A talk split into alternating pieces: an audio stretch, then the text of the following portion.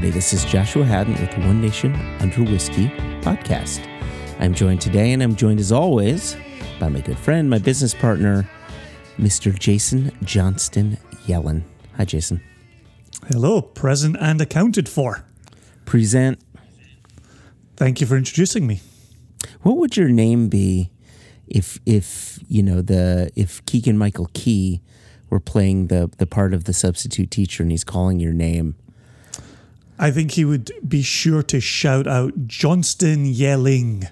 I think that would be. I don't think the Jason gives you much mileage, but I think Johnstone yelling, Yeah. which, uh, yeah, we were just talking the other week about my tasting at the whiskey shop. Their announcement Yeah. actually had me listed as Jason Johnston yelling.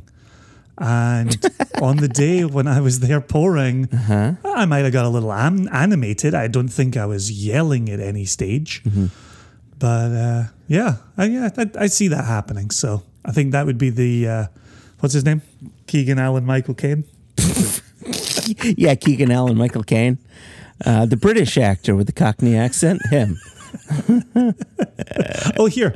While I was while I mentioned the whiskey shop a second ago, Yeah. last uh, last episode, when you and I were chatting, and I, I name called some people that I'd met. Once we'd stopped recording, You didn't like name call like you weren't calling people names. You were name checking, right? I was name calling people like who's that? That's he's a prick. She's a.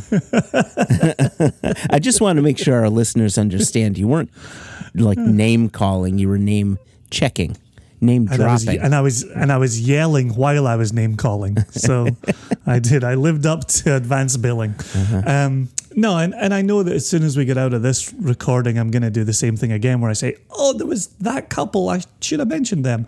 But I just wanted to to draw attention uh, back to my whiskey shop tasting. There was a couple, and they'd driven in from Sacramento Oh. just for my tasting, and they were going to make an evening of it in San Francisco because they were coming into San Francisco for my tasting or for Yeah. my uh, my pouring that day. And I remember the woman was called Christine because it's my mother's name, okay. and the gentleman was an M name. I don't think it was Morrissey because I think I would have remembered that. Uh, one for regular listeners there. It was he was a Matthew or a Michael, and I do apologize to him that I'm just blanking on the particular M name that he was. But I was so touched that they came in from Sacramento to San Francisco just for the tasting. It was it was really nice, and I I loved chatting to them, and they were huge fans of the podcast, and loved what they tasted on the day. Bought some things uh, on the day. It was it was really cool, and so I felt a little bad after you and I got out of the last episode that I didn't specifically. Uh, reference that couple, but like I say, I'm now going to get out of this recording. I'm going to regret. Somebody else is going to jump into mine. So, for everybody who came out, I really, really appreciated it. You sure his name wasn't Mordecai? I, again, I would have remembered that because that's what I wanted to call our eldest son. I wanted to go with Mordecai, and Tamara, my wife, wanted to go with Malachi. Oh, and Jesus. the one thing that we agreed upon was Kai. And so he got the name Kai, C A I, and his Hebrew name is Chai, C H A I. wow. There you go. Anywho, before I was rudely derailed Sorry, there, sorry, I was going to set you up. I was going to transition you. Oh, oh, okay. I know. You ready for your transition? I've. Uh, Don't say any words, Joshua, because I know the types of words that you say. Oh gosh, all the words. Go on, please. I'm ready to transition. We, Mm-hmm. you, were just in Chicago this week, and you had a chance to meet people who are fans of the podcast and fans of Single Cask Nation. Yes. And I know that our dear, dear friend who we name check all the time, Michael Nolan, was Mm-hmm. in attendance. But I think I saw Ford Ray was going to be there. Yep. Yep. So, Uh, so we had Michael Nolan there, uh, who we've mentioned on the podcast before, and he- Mr. Glenn Berge himself. Mr. Glenn, yeah, the, for any listeners who is who have had our Glenburgie twenty year old, or who have been interested in our Glenburgie twenty year old, the number one reason we bottled a Glenburgie was for our friend Michael Nolan because that is his favorite uh, distillery. That's what he looks for when he looks for independently bottled whiskeys. Uh, you know who showed up? And just like your couple, Christine and uh, Mordecai, uh, Yep. Aaron Stein, who Oh yes, yep. he moved to San Francisco and flew in just for the event. Whoa. Yeah, that's right. He was like, I am not going to Johnston yelling. I will only, only attend Joshua Hatton. uh huh. That's the only way this works. Yep. And uh, and so There's actually a very good chance Ehrenstein reaches out and says he was at the whiskey shop, and I've just done him a terrible disservice by forgetting that he introduced himself. this is going to get embarrassing real fast. Oh, God, I have so much to apologize for. Uh, let's see. Dan Greisen, also a big fan Oh, of the podcast. He's come to Yep. the Jubilees as well. Uh, and he's sent We've in name checked him on the pod a few him. times. uh, Ford Ray, as you had mentioned before. Awesome. And Tim Gullicksrud, I think, had wanted to be there. Michael Bloom was there. he had wanted to be. Um, Michael Gore uh, showed Oh, up. yes. And yeah, there were a lot of people who wanted to be at this event. But uh, just like Kim Kardashian's butt, uh, the, Oh, boy. the the tickets Hold on tight. the ticket sales for this event apparently broke the internet because it sold out in in in minutes. And and and You know, I've I have called you an ass many, many times. The fact that I can now legitimately use your words to call you Kim Kardashian's ass Hmm. makes me incredibly happy this day. I, see, I always thought you were complimenting me on my derriere. like I, I would hear you say, "What an ass!" I'm like, "Oh, "Thank you, thank you." You did much." always say thank you. I was always surprised by that. I was always surprised you just it seemingly cannot stop looking at my uh, my rear end. But you know that's okay. That's okay. Wow, things have become much clearer this day. They have been become much. everything's becoming clear except for uh, the English words coming out my mouth. Those are not clear. Those are not clear. Perfection. That tracks. Hmm. So, what did you pour? Oh, right. I so we have eight whiskeys from our fifth release, and I poured seven of the eight Mm-hmm. What? whiskeys. Yeah, I only right. got to pour six in San Francisco. I can see why Aaron Stein flew to Chicago. And do you want to know what the favorites were? Ah, well, I I do know the answer because I read your texts and I read Michael Nolan's texts. I know the Ledaig 15 won the night. It won the night. It sold out at that shop. Excuse Wow. me, immediately. So much so that that they want to order in another couple cases. So Brilliant. Should we say which shop you were pouring at? Ah, yeah, that's that's smart. So we were at Warehouse Liquors, uh, which is in Chicago. It's on South Wabash, and that is run by our friend uh, Gene Charness, a dear friend of ours, and he is known, especially within the bourbon community, to have one of the finest palates as far as picking bourbon casks goes, and. How should I say this? You and I, this is how I should say this Poorly. poorly. You and I actually took a page from Gene's playbook with release number five. Okay. And I'll, ex- and I'll explain this. One of the things that I really enjoy about going to visit Gene at Warehouse is, you know, here I here I am as the whiskey salesman, and I bring in my spirits bag, which every, every because everybody listened to the previous episode where we described what a spirits bag is. Everybody knows what it is. And for those keeping track at home, you do now have a new spirits bag if that's important to stay up to speed on these things. We'll see how long this one uh-huh. lasts. so going going to see Gene, I'm there as the whiskey salesman trying to sell him whiskey. And a good portion of my time is spent him pouring me his own whiskeys in the, in the different barrels that he's picked. It's true. Oh, Oh boy, that's the loudest anal plug removal I've ever heard. tell you, oh gosh. Tell you what, that I do feel better. And and so when when you taste with Gene, he always picks at least two from the same distillery. So he says, try this four roses. Now try this one. Ah, and it becomes okay, okay. point counterpoint. Mhm. And he'll do that with his Russells. He'll do that with his Weller picks and and his Buffalo Trace picks, his Eagle Rare picks, and, and so on. And so with release number five, you know, you and I did the same thing. Point counterpoint. Clynelish nine year old, Clynelish 23 year old, Ledaig 13 year old, Ledaig 15 year old. And then you had bourbon cask to sherry and, and so on. So Yep. it's I, I don't know i don't think we did that consciously but when we talked about the selections for our release number five it really made sense. Like oh this is this will be a really good point counterpoint. And then when i went to meet with gene before the tasting he tasted me on a bunch of his bourbons. He did it again with me. It was like here's this four roses now here's this four roses. And i thought to myself I think we subconsciously just pulled a pulled a page from the Gene playbook.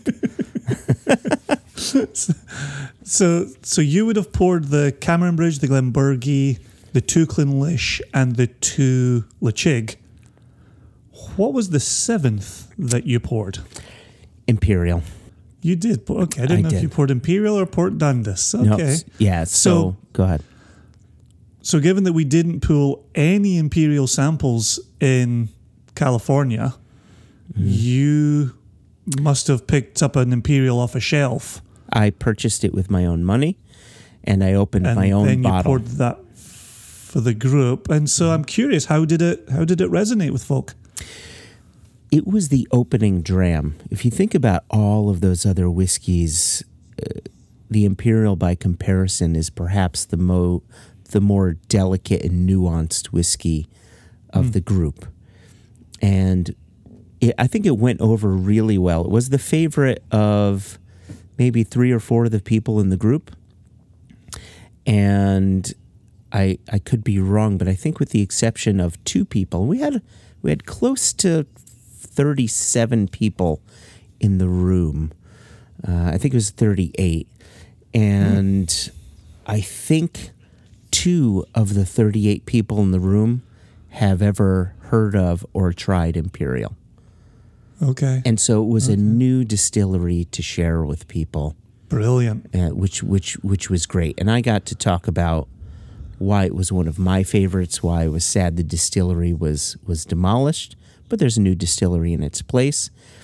Pouring the Imperial, pouring the Glenburgie, you know, pouring the the Clynelish as well, gave me the opportunity to say, here are distilleries that you you may or may not have heard of, you may or may not have had whiskey from um, knowingly, but you will have likely have had them if you had Johnnie Walker or if you had Ballantines or if you had Chivas Regal. You know, these are backbone malts to some of these blends.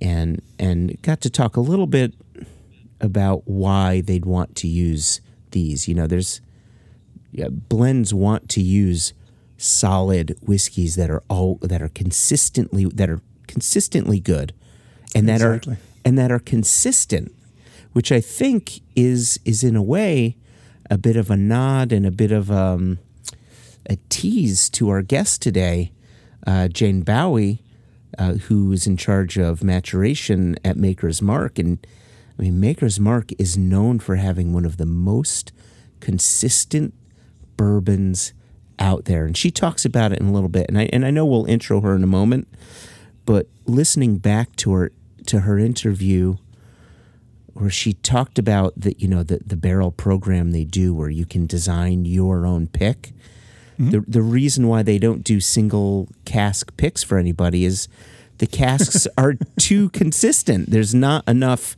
variation from cask to cask to cask to make it an interesting or viable program for shop owners. And so they had to develop you know these these special makers picks where they add in the the different staves to add in more flavor to the whiskey. I thought that was so so very interesting. Yeah, no, and I've I've said it in, in various social media places that I was fortunate to spend a, a full morning with Jane. She she cleared her schedule for my visit, which was very, very kind. That's incredible. And and spending time with her, she was just fascinating. Um, it doesn't make it into the audio because I hadn't set up yet. But when I first got there, we drove up to the water source, checked out Oh. the water source, Wow. uh, and and bumped into Denny Potter, who's moved from Heaven Hill back to Maker's Mark. Oh, that's fantastic. And, and the distillery was on shutdown, but he took me around. Uh, me and Jane wandered around with Denny, and he was pointing out this addition that they're making, this change that they're making. Um, you know, you know, changes being updates, and and it was just wonderful getting a chance to to speak with him. But as we're the three of us are having this conversation, Jane just kept throwing in all these wonderful insights. And at one point, I turned to her and said, We have to get a microphone in front of you stat. Because I felt like, you know what it's like when you, you have a conversation with somebody and, and you, you say a bunch of really great things. When you then sit down for the interview portion, you don't necessarily revisit the great things that you already said because you think, ah, they're already in the in the ether, right? And so I was like, nope, we're going to come back to that. We're going to come back to this, and and so we did. Uh, I was very careful in going through the interview with Jane, and at at one point she said, "I'm I'm talking too much." I said, No, you're absolutely not. Uh, everything you're saying is incredibly interesting and Yeah. fascinating. And, and at times she was a little worried that she was getting too geeky or too nerdy. I said, Nope, that's our listenership. This is exactly the type of information they want. Uh, don't hold yourself back in any way. And and she didn't. No didn't, questions yeah. were off the table. Uh, every answer she gave was thorough, and and it was it was just fantastic. And and once I left, and I texted you, and I said I just had the most incredible interview with Jane Bowie, and and I said it's as good as it gets. And so here we are. I was on cloud nine afterwards, uh, to to such an extent that when I came home from Kentucky, I I did a, a blind taste test. And I post I posted a portion of this on on Instagram. I didn't post I whole think thing I recall the picture. Yeah. right? And so my picture was Maker's Mark 101, mm-hmm. which is a distillery only and and uh, travel retail exclusive. Mm-hmm. And one particular batch of Maker's Mark cask strength mm-hmm. and Maker's Mark 46. And what I what I didn't post on the social media is there was a fourth. Oh. There there was a wild turkey 101. And Oh, so you're doing a 101 against 101? So I had my wife pour My wife. all four whiskeys while I was out of the room. And and then she wrote down the order of the pours Yeah. and left them underneath the bottles. And then when I got the all clear, I came back in and I, I tasted through the four. And and I was thinking to myself, well, one's going to be cask strength, so that's going to be easy to find. One's going to be French oak, so there's going to be a French oak spiciness, that's going to be mm-hmm. easy to find. Mm-hmm. One of the one, one of the 101s has rye, and one of the 101s doesn't have rye. And so I'll find the one with the brown spice. That'll be the wild turkey, and then that'll leave the the Maker's Mark 101 as as the one without the rye. Uh-huh. And It wasn't as easy as that. I, I there were moments when the alcohol strength of a cask strength presented a spiciness on the palate that could have been a French oak spiciness. Then you're looking for a French oak spiciness different from a rye spiciness, but you're looking for spiciness in both instances. And so at one point I thought, oh, I've really screwed the pooch here. This was a terrible idea. I don't know what I was thinking. And um, and as any as any good industry professional does, I stuck with it. And and I, I kept going back and forth and I, I, I went one by one. I paid close attention to the nose, the palate, the finish, and I wrote down my list. and I got all four correct. Whoa! Look at you! Look at you! And in the interest of full disclosure, when I was writing my list, I was saying to myself, it doesn't matter if you don't get any of these right. You don't need to tell anybody. This is just between you and yourself. However, my eldest kid, when he went off to bed, he was like, Dad, tell me in the morning how you did. and so I'm sitting there like, oh gosh, what am I going to tell him in the morning when I totally screw this up? And so when I got all four correct, I was like, yes, I can tell my child that I got four out of four. I'm so proud of myself. And this is this is where you say, "This is why they pay me the big bucks, kid."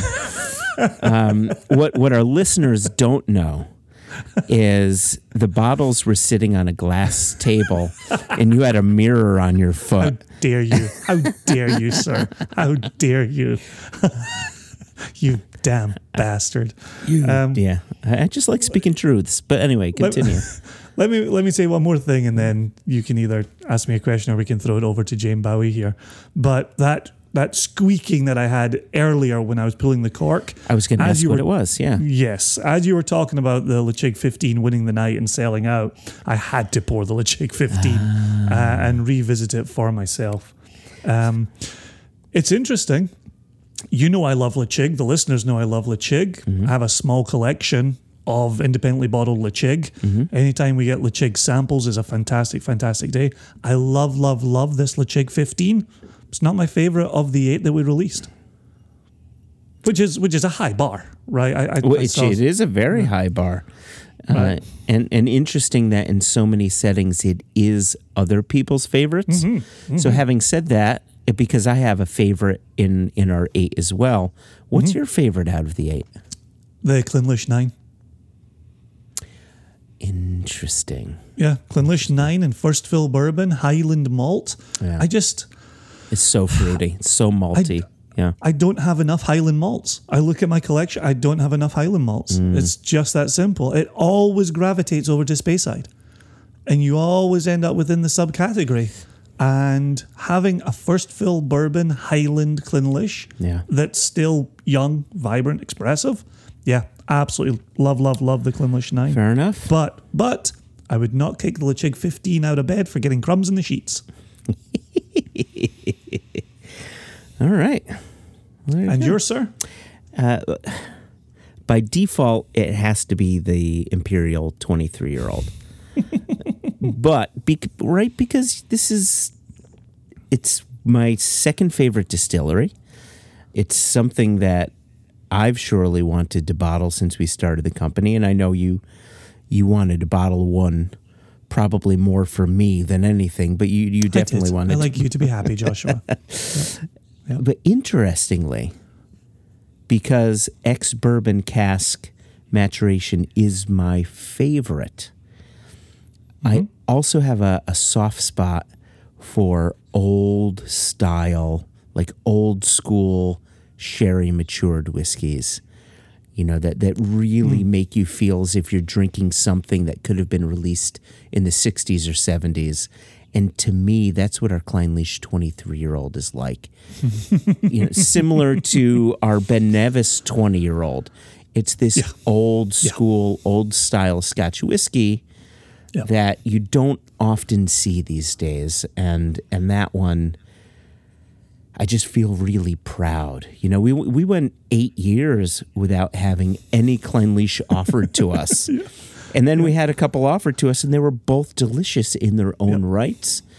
And I love the fact they're completely different from each other. completely different, and there simply isn't a lot of sherried Clynelish out there. You know, there was there was a period in time where the market seemed to be flooded with 1997 Clynelish, and and every bottler was bottling some, but it was all hmm. ex bourbon, and and so it was nice to put a little sherried Clynelish out there. Well, and, and I would I would make one more statement, and then we can press mm-hmm. on. Mm-hmm. Nobody should sleep on the Glenburgie either. Oh my gosh, no.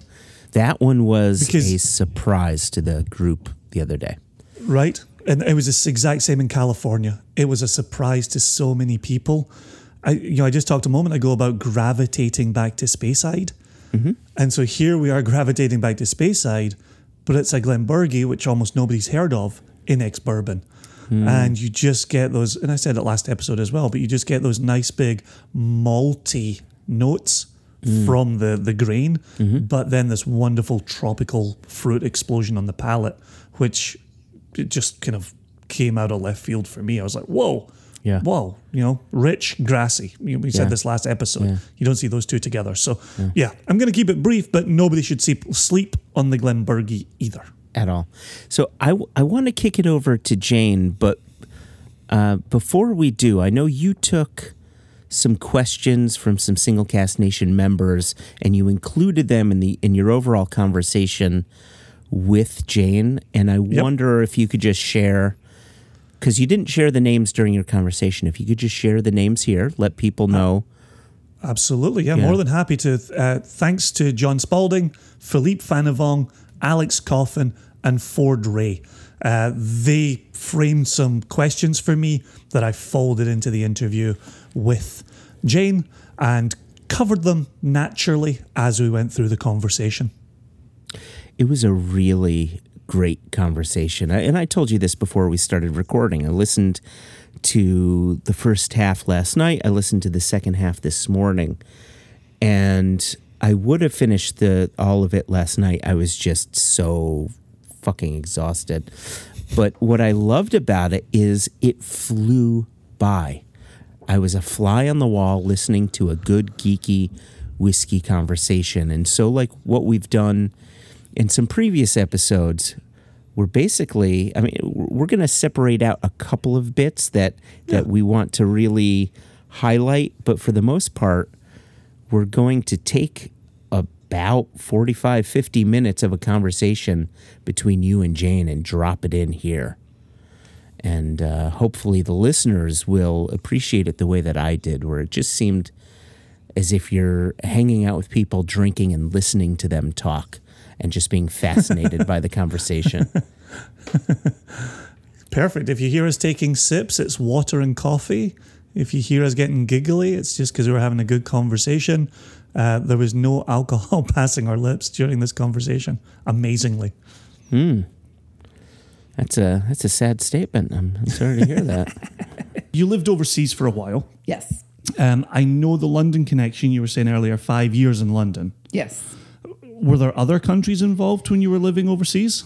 Um, with Maker's Mark, no, I, I I did work for Makers. Um, my first year at Maker's Mark, I worked in nine different countries, uh, large territory, uh, and then I have I have launched the brand in a few different places. But pre my life pre Maker's Mark, um, I did. I lived in Japan a couple years right after college. Wow. What took you to Japan? uh, not wanting to have a real job in America and disappoint my dad. I'm kidding. Um, I taught English. I, I wanted to travel and it was a good job and it was an opportunity to go see the world. And what's funny, I've always been drawn to education. My mom was an educator. Um, and I, I, always assumed my grandma was a history professor. My stepfather ran the deaf and blind schools in Kentucky. I always assumed I would go into education, and I did Yes, you did. but just in a totally different way. Um, so yeah,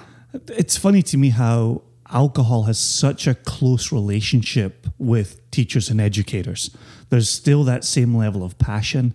Uh, there's still that willingness to communicate something to somebody who doesn't know it. Um, and there's also booze, which is rather wonderful about this job.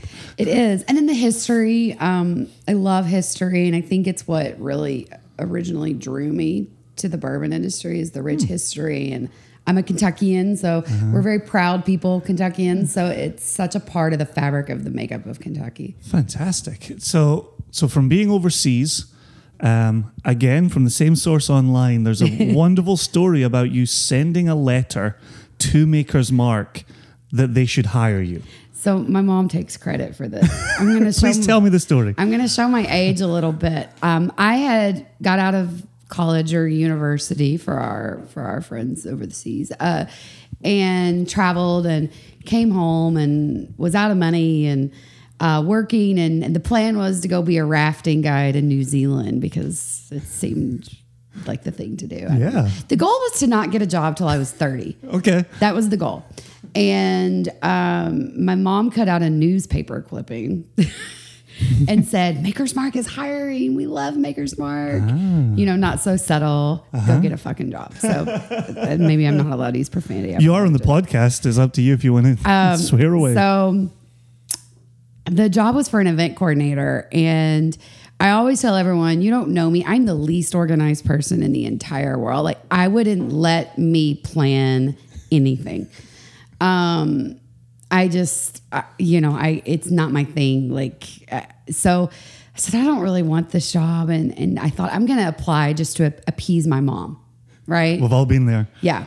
So I wrote a letter, and my opening line was, I don't want this job. and I had spent three years uh, traveling um, around the world, and I, I love travel, I, but Kentucky's home. There's this great quote from Happy Chandler about I've never met a Kentuckian that wasn't um, planning or thinking about going home.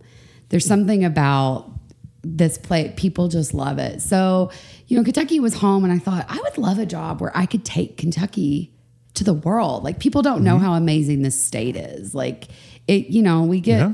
an, an Appalachian reputation sometimes. And, um, and so I wrote this in this letter, and I dropped my application and letter off at the Maker's Mark office in Louisville a week late after the application had closed.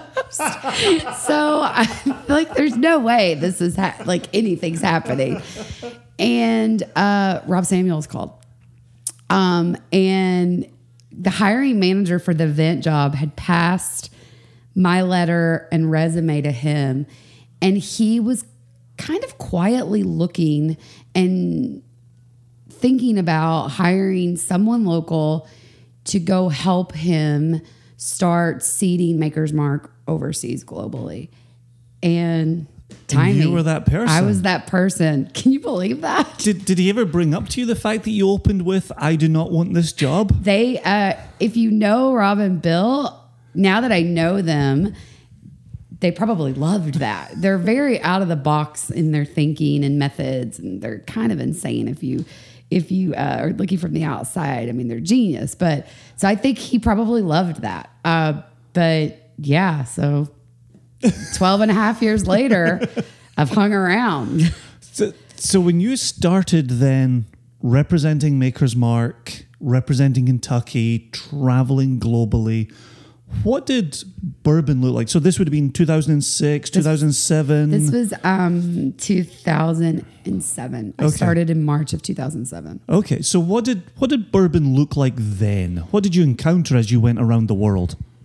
Jack Daniels. Okay. It was it was Jack and Jim and it was who got to market first and it was uh, you know depending on the continent and the country so the UK for example it was very heavily Jack Daniels it was scotch was whiskey and anything else was just not whiskey right mm-hmm. so I always tell people what I loved about those early days. There were a few things I loved. It really wasn't being a maker's ambassador, it was being a bourbon ambassador. Sure. You had to start with this is what bourbon is, and then I'm going to take you through to my brand. Um, and it was a drink at a time, it wasn't even a bottle at a time. Um, it was, I never went anywhere without a bottle of makers on me. I'm still conditioned. Like there's a bottle in my purse right now, guaranteed. Um, and it was, but I, I'll tell you, I was 25 at the time. And this 25 year old shit show girl from Kentucky, you know, rocking up. I, I quickly had to get really serious about education levels because there's no I even today you look at me or talk to me you're like this girl doesn't know anything right like there's just no credibility credibility We're about to prove that wrong. I know what's coming. uh, but so I think uh, it was it was challenging, but it was so much fun, and it was very bartender focused at that time. You know, you kind of build brands in the on premise is the traditional idea, so it was really just hanging out in bars and talking about whiskey, and it was it was the dream job. and a lot and setting up distributorships and training and um, but I loved it. It was I couldn't believe they paid me. They could have not paid me. They didn't know that they could have not paid me, and they, they could have just covered cost of living. I would have been fine. Did your mom ever reach out to wonder what she'd pushed you into or what she'd helped lead you to when you're hanging out in bars all the time? My parents are big time bourbon drinkers. They've been sitting in the catbird seat ever since, so they love it. Um, Awesome. grandparents, teetotalers, because I grew up in a dry town, so a little less. So Ah, okay. Yeah. Okay. Um, so then talk to me about what did you see in your years in that global ambassador position? How did you then start to see the rise of bourbon as we now understand this bourbon craze? You know, at the very beginning, you found pockets of kind of cult followings wherever you went, and there were key people, right? It was so funny. I would I would show up in a new country, and and they're like, "Bourbon, you got to go talk to this guy." Ah. and and there were kind of identified experts in each country that were the bourbon. They were known as the bourbon people, and so you started seeing as you went back that that group was growing organically and more people. And i think what we've seen and not just from bourbon but i think what we've seen is consumers are more discerning and they care more and more about flavor and where their products are coming from. And mm-hmm. when you look at something like bourbon it's an agricultural product made of natural ingredients pretty regulated and it's so full of flavor. It ticks a lot of boxes. Yeah. So I think that people were naturally moving in that direction for food and drink. Yes. And bartenders loved it because there was so much flavor to start with. And it was it's so complex. So I always people laugh. We drink bourbon in our Bloody Marys in Kentucky. And the thought of it grosses people out. Hmm. My husband's lived here for seven years and he still can't do it. The thought is just disgusting to him. but when you think about bourbon, it's caramel and it's vanilla are a lot of the prominent notes. You mix that with tomato and it tastes like barbecue sauce. It's delicious Ah, I see the Kentucky right connection. There's Uh-huh. so much flavor. So that's really I and and then I think more and more brands started getting people out there. I remember in the UK, um, this industry was built through camaraderie. The distillers worked together. So Bill Samuels and Jimmy Russell and Booker Noe and Jim Rutledge said, if we go if we go as a united front for the entire category in the industry, our slices of the pie all get bigger. Right now, our pie is teeny tiny. Let's mm-hmm. not fight amongst ourselves. Let's go grow together. And we and there's that's stayed true in bourbon. Fred Minnick just wrote a fascinating article about that, like what could kill the bourbon industry's boom, and that was Okay. one of the things he talked about. And we did the same thing. I was Dan Prizeman was the Four Roses ambassador in London. He became a good friend very quickly. Like, and we did things as an as a category. Am I talking too much? Not in the slightest. Okay. I'm absolutely fucking loving it. No, I'm I'm seriously just sitting listening to you. And no, keep, keep So that's yeah. that has been the bourbon mentality. It's a state of four million people, and the industry's very, very tight knit. It's very communal. I hope it always stays that way. I think it will. Um, and so, as an industry, we promote each other. It's interesting that you're saying this to a guy who comes from a country of 5 million people, and the Scotch industry is full of camaraderie as well. It's the thing I love the most about the Scotch industry is everybody's looking out for everybody else. Yeah. Like Islay, they all have they go to the same it's one Christmas party. right. It's not, you know, there's not seven people at the Laphroaig Christmas party. They're all together, right? I love that. Well, when you're sitting on a on a Hebridean island that's two hours away from the mainland and something breaks, you need to go to your neighbor. Uh, I'm sure if you're sitting in rural Kentucky and something breaks, you're not just going to go down to the industrial components factory and get that piece the very next day. So, You need to ask um, Denny Potter that he has a great story about years ago. The the master distillers used to get together a lot and have drinks together and just catch up. And they did a field trip to Jack Daniels once. All the Kentucky distillers. It's an amazing story. I'm not going to tell it because it's not my story, but you need to ask him sometime. okay, uh, perfect. um, so, so as you're seeing the the rise of bourbon and that kind of organic growth, um, it really, for me, is a, is a grassroots growth, right? And I think that's maybe what you mean by organic growth, is it's coming from the bottom up rather than the top down. Yep. It's not necessarily the distillers that are leading it; it's, it's groups that are getting more interested in it, It's consumer driven for sure. right? And so, so then, what was your growth within this company? Because clearly, you you came out of the global ambra- clearly you came out of the global ambassador role. And easy for me to say. And then you you had another job here before you took charge of maturation. So I um in the UK, I so the first year I, I worked out of Kentucky, traveled, moved to the UK, was based there for about four years, and the bourbon boom happened in America. And I love, I think it was Jim Rutledge was like quoted in our local paper, you know, it, you know, people are asking how we didn't know, you know, it's like a looking in a crystal ball, you know, we, no one really saw it coming. And when you think about a matured product, and then you think about a brand like Makers. We've made one thing really well for 65 years. The motto here is don't screw it up. Mm-hmm. So we have had pretty consistent growth. If we make too much whiskey, we don't have the luxury of turning it into something else. So mm-hmm. for us, it was we better be spot on on predictions and forecasting. And and the industry didn't see it coming. I don't think anyone saw it happening as fast as it did. So the bourbon boom happens, and suddenly the US demand for whiskey is off the charts. And Rob calls, I'll never forget, it was October 2011. And he said, I just, I don't think there's a job out there anymore. He said, I, I think it's time to come home. Um, the US is exploding and we need, we need to, we got to take care of home first What did he mean by there's not a job out there anymore? basically like we're i think the industry as a whole when you look at bourbon as a whole we the category doesn't export that much Mm, I'm with you. so this is this explosion's happening in the us and it's kind of like we got to focus here first Gotcha.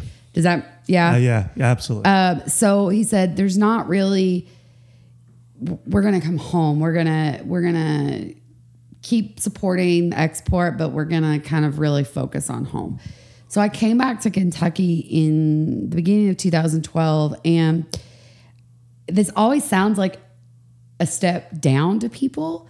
Because they went i went from global ambassador mm-hmm. to european to the uk to kentucky. Uh-huh. And i came home and i i did kind of a hybrid role um, and really learned the commercial business here at home. And kentucky's the weirdest market because it's so mature when you talk about bourbon and it's so saturated when you talk about bourbon mm-hmm. And I, I did that job and I still traveled some, but I really focused in on what was happening here with the brand and at the distillery. Uh, the maturation and innovation job came from just nagging the hell out of Rob. Um, I wanted to make whiskey.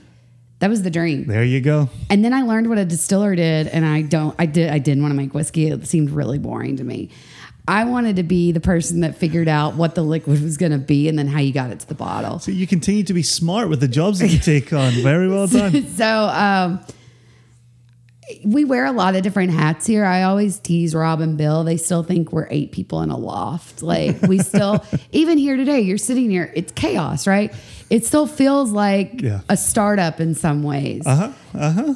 Yeah. Well, you're you're in this kind of office that you travel in and out of. The distillery's shut down for you know the month of August. It's there's a lot of moving parts here. We see Denny kind of in the corridor earlier. It's- Yeah.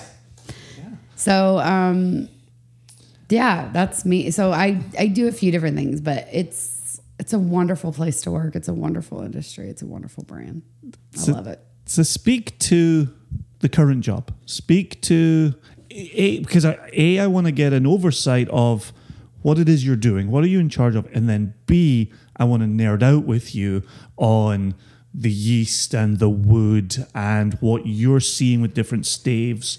Um, also, the rotation in the warehouse was a question that we got. Uh, somebody was like, "Did they really do that?" We really, really Um, do that. and you really have limestone warehousing. We have a cellar, uh, which you and I are going to go look at in a few minutes. Awesome. So I oversee innovation and specifically uh, maturation. So my World ISC, um, Independent Stave Company, their research center is 15 minutes down the road. I probably spend as much time there as I do here. Oh wow. Um, they're a contract for you. They They're- the they're not largest barrel. No, they're the largest barrel manufacturer in the world. So the entire bourbon industry mainly uses them. Uh, Brown Forman obviously has their own cooperage, and then there's some new people on the on the on the game space side. There's a few Uh-huh, others. saw that. Um, but yeah, we've been with them since 1954. Um, so, yeah. So um, I, my job in a nutshell, and it sounds so basic, uh, but it, it's not, is really exploring where flavor comes from in whiskey. That's which for us and listeners of the podcast is fascinating, absolutely fascinating, and exactly what we want to know more about too. So I think when you look at, okay, Bill Samuel Sr. started this brand from scratch in 1954, even though he had inherited a commercially successful 100 year old brand mm-hmm. from his father. Imagine having the balls Yeah. to go, I'm going to, you've been handed a goal. Yeah, I'm not interested. I'm going to go do something different. Um, and he he took you know he bought this distillery here in Happy Hollow, Kentucky, and he had he inherited some of the equipment. He set up some own processes, but you look at the industry in the 1950s, and this was pre, you know, um, 1964 ruling on on with the Johnson movement of like here are the rules of bourbon and here are the regulations. So back then it was just people the entry proof people went in the barrel at 110 and and people did rotate barrels and and the barrels were seasoned outside and there were all these things that were just what you did and everything he knew about making whiskey he learned from the industry and he applied to the craft here because the science really wasn't there yet. Mm-hmm. Now we've got the science. We do a lot of gas and liquid chromatography in our lab to really understand. We always joke it's like the CSI of bourbon, right? Like to really understand where compounds are created and where flavors coming from. So actually what we're doing a lot of now is we're doing the science to understand why these things matter mm-hmm. and why it makes things taste the way they do. So, for example, I've been working on an entry proofs. We've been looking at entry proof. We go in at 110, Okay. right? Industry standard now, you can go in up to 125. Why would you do one or the other? Well, barrels are really expensive. We're only allowed to use them once. It's prime real estate. The more alcohol you can get in that barrel, the more whiskey you're going to be able to make. Sure. It's just math, right? Well, we've always gone in at 110. We're not going to change that. So, what's the science of that? Would it make a difference? So, what we've actually learned is there are certain compounds from the wood that are more soluble in alcohol versus water. So, one of the biggest questions I always get is when are you going to make an older maker's mark? Uh huh. Trust me, we're fucking trying. We just can't. Because, and, and we never knew why we couldn't. We know now. We understand the science now. Okay one of the great things about water is wood sugars are more soluble in water. Delicious, yummy. We love what comes out of hemicellulose mm-hmm. and lignin. Like we want that. Great. Mm-hmm. Unfortunately, so are the tannins. Mm-hmm. So it's the good with the bad. So tan- because tannins are more soluble in water than alcohol, the tannins really infiltrate our whiskey. We're using wheated bourbon. So suddenly you've got this tannin influence. Here's another thing we don't do here. We don't chill filter. Chill filtering can remove a lot of the fatty acid esters and some of those things that age gives a lot to. We don't have any way to get that out. So we find that after about seven and a half to eight years, there's so the tannin starts to take over, the carbon starts to infiltrate. It, it it makes a whiskey. We just don't. It doesn't hit a taste vision. Yeah. Does that mean you might like it? Absolutely. We all have different palates and preferences, but we never understood the science of it. So now a lot of what I do is is where does flavor come from? How much does yeast strain matter? How much does cooking matter? How much does um, the fact that we mill to more of a coarse grist versus a flour? What's the impact of that? Where, you know, climates, we talk about rotation. We try to give every barrel the same life cycle um, because we want consistency. And heat is going to derive certain compounds in the wood versus cold derives certain compounds in the wood. So mm-hmm. it it's just we're starting to kind of break it down. And what's funny is the more we learn, the more we realize how little we know. It's funny that you end up in that spot because it speaks to what we call tradition. I think was doing what you're familiar with, doing what you know works. That's what became tradition. And the thing that we keep hearing on the podcast is um, today's innovation is tomorrow's tradition. And so as you're out, Oh, that's nice. That's quite poignant. That, that was Dave Broom. I will give Oh credit where God, I credit is due. Dave Broom so much. is he was the last episode. I'm a little bit of a fangirl. It's, yeah. So. Oh, please go listen to the episode because I was a total Oh, fanboy. I love him. I did set in London and he taught the Scotch and Irish and I was just fascinated. He's. Anyway, brilliant. continue. And so he was kind of bringing it out of Japan, where you hear things in Japan about, oh, they're doing this and they're doing that based on their research and based on science. And people say, oh, really? You're doing it that way? And he said, yeah, today's innovation is tomorrow's tradition. So, so as you're finding yourself innovating, what is something that you're most excited about that you're in charge of at Maker's Mark with regards to innovation that you're allowed to talk about? Um, I think you and I were just talking about this as we drove up to the Mm-hmm. lake. Um, it is a manufacturing facility, but we're an agricultural product. Mm-hmm. Isn't it amazing the flavors nature provides to you and how little we understand about the potential of that? So I told you one of the things we're doing right now. We've we've partnered with the University of Kentucky and built, uh, not built, grown.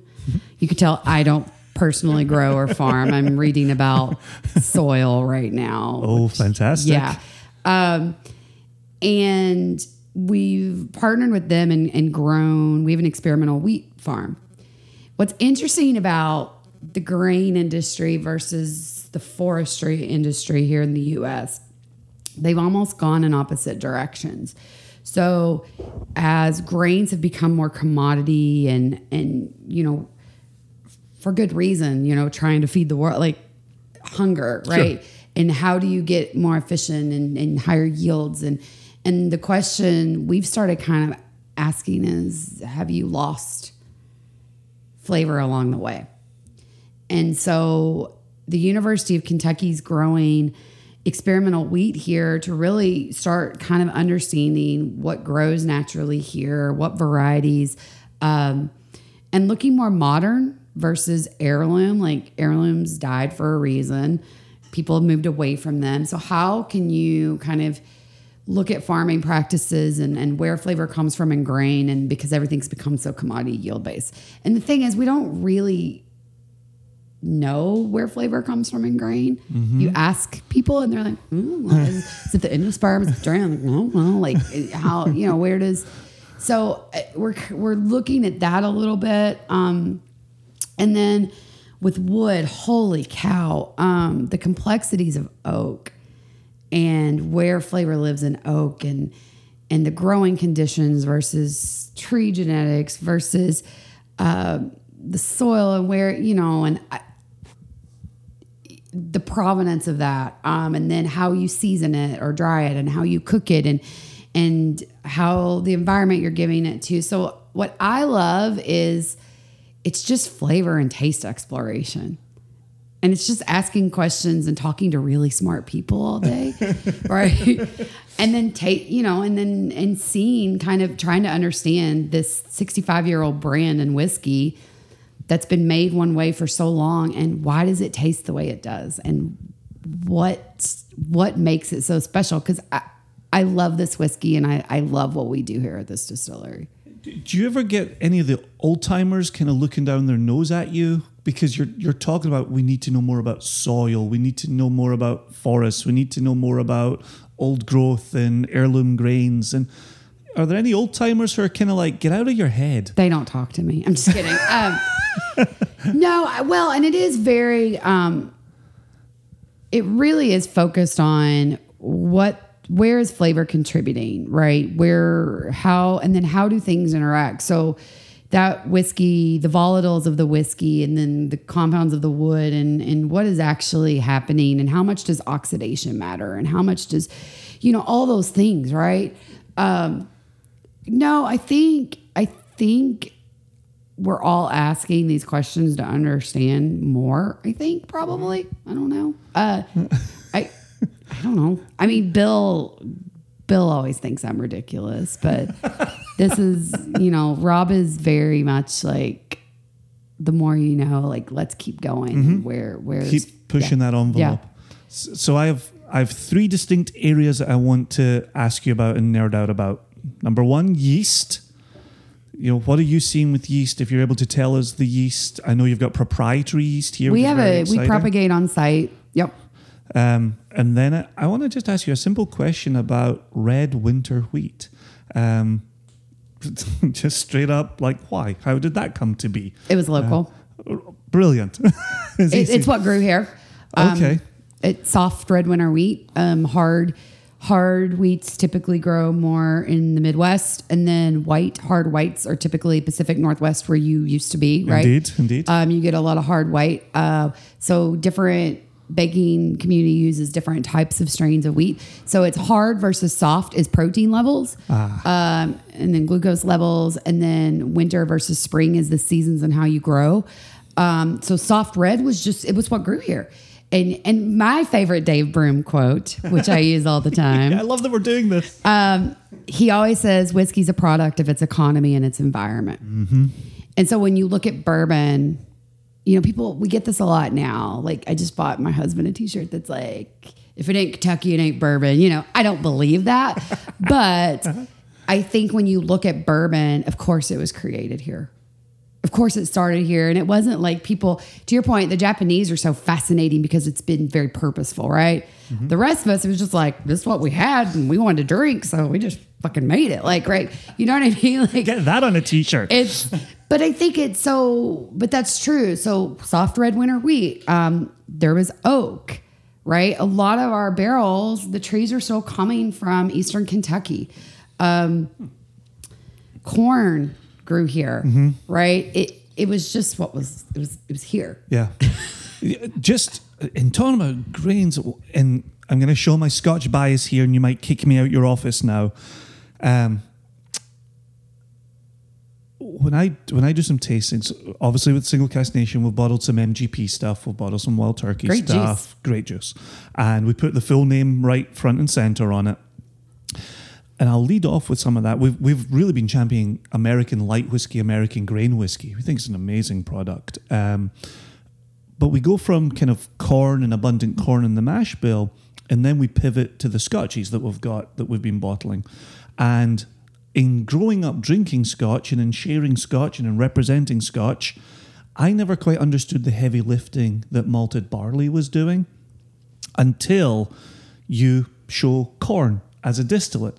Corn does what it does fantastically well, but I don't think it's doing the heavy lifting that barley's doing. I think barley's got complexity and layers and development of flavors. So I put it to you, Jane Bowie, this day, given what you know about grain, given how deep of a dive you do into grain, why am I wrong about corn? What what should I know about corn that would have me rethinking my relationship with corn? I think well, I also think it's to your point where you grew up and what you your palate's used to. I think corn predominantly sweet. It gives you good sugar. There's good yield. It does a lot of the heavy lifting in terms of um, alcohol.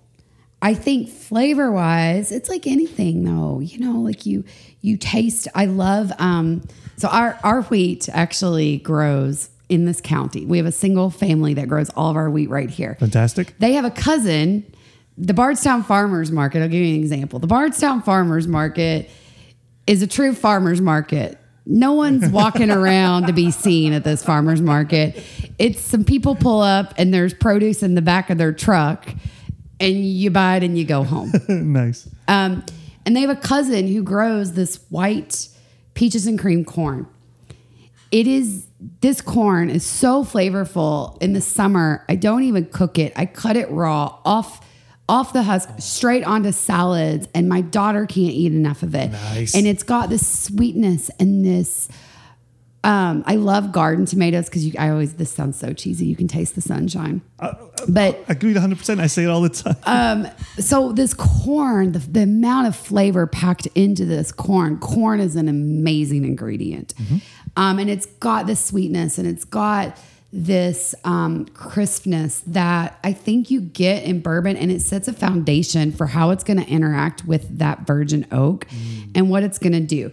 I would also say with barley, and I love I love scotch. Um, I didn't always love scotch. The first time I tasted scotch was actually at Laphroaig, that's a really embarrassing story, but um, not where you start with scotch, obviously. Uh, but um, I think barley is an amazing ingredient, but then I think malting has so much to do with the Sure. impact, right? Absolutely. Yes. Absolutely. and and malting's creating a lot of those characteristics you think of that actual malting process.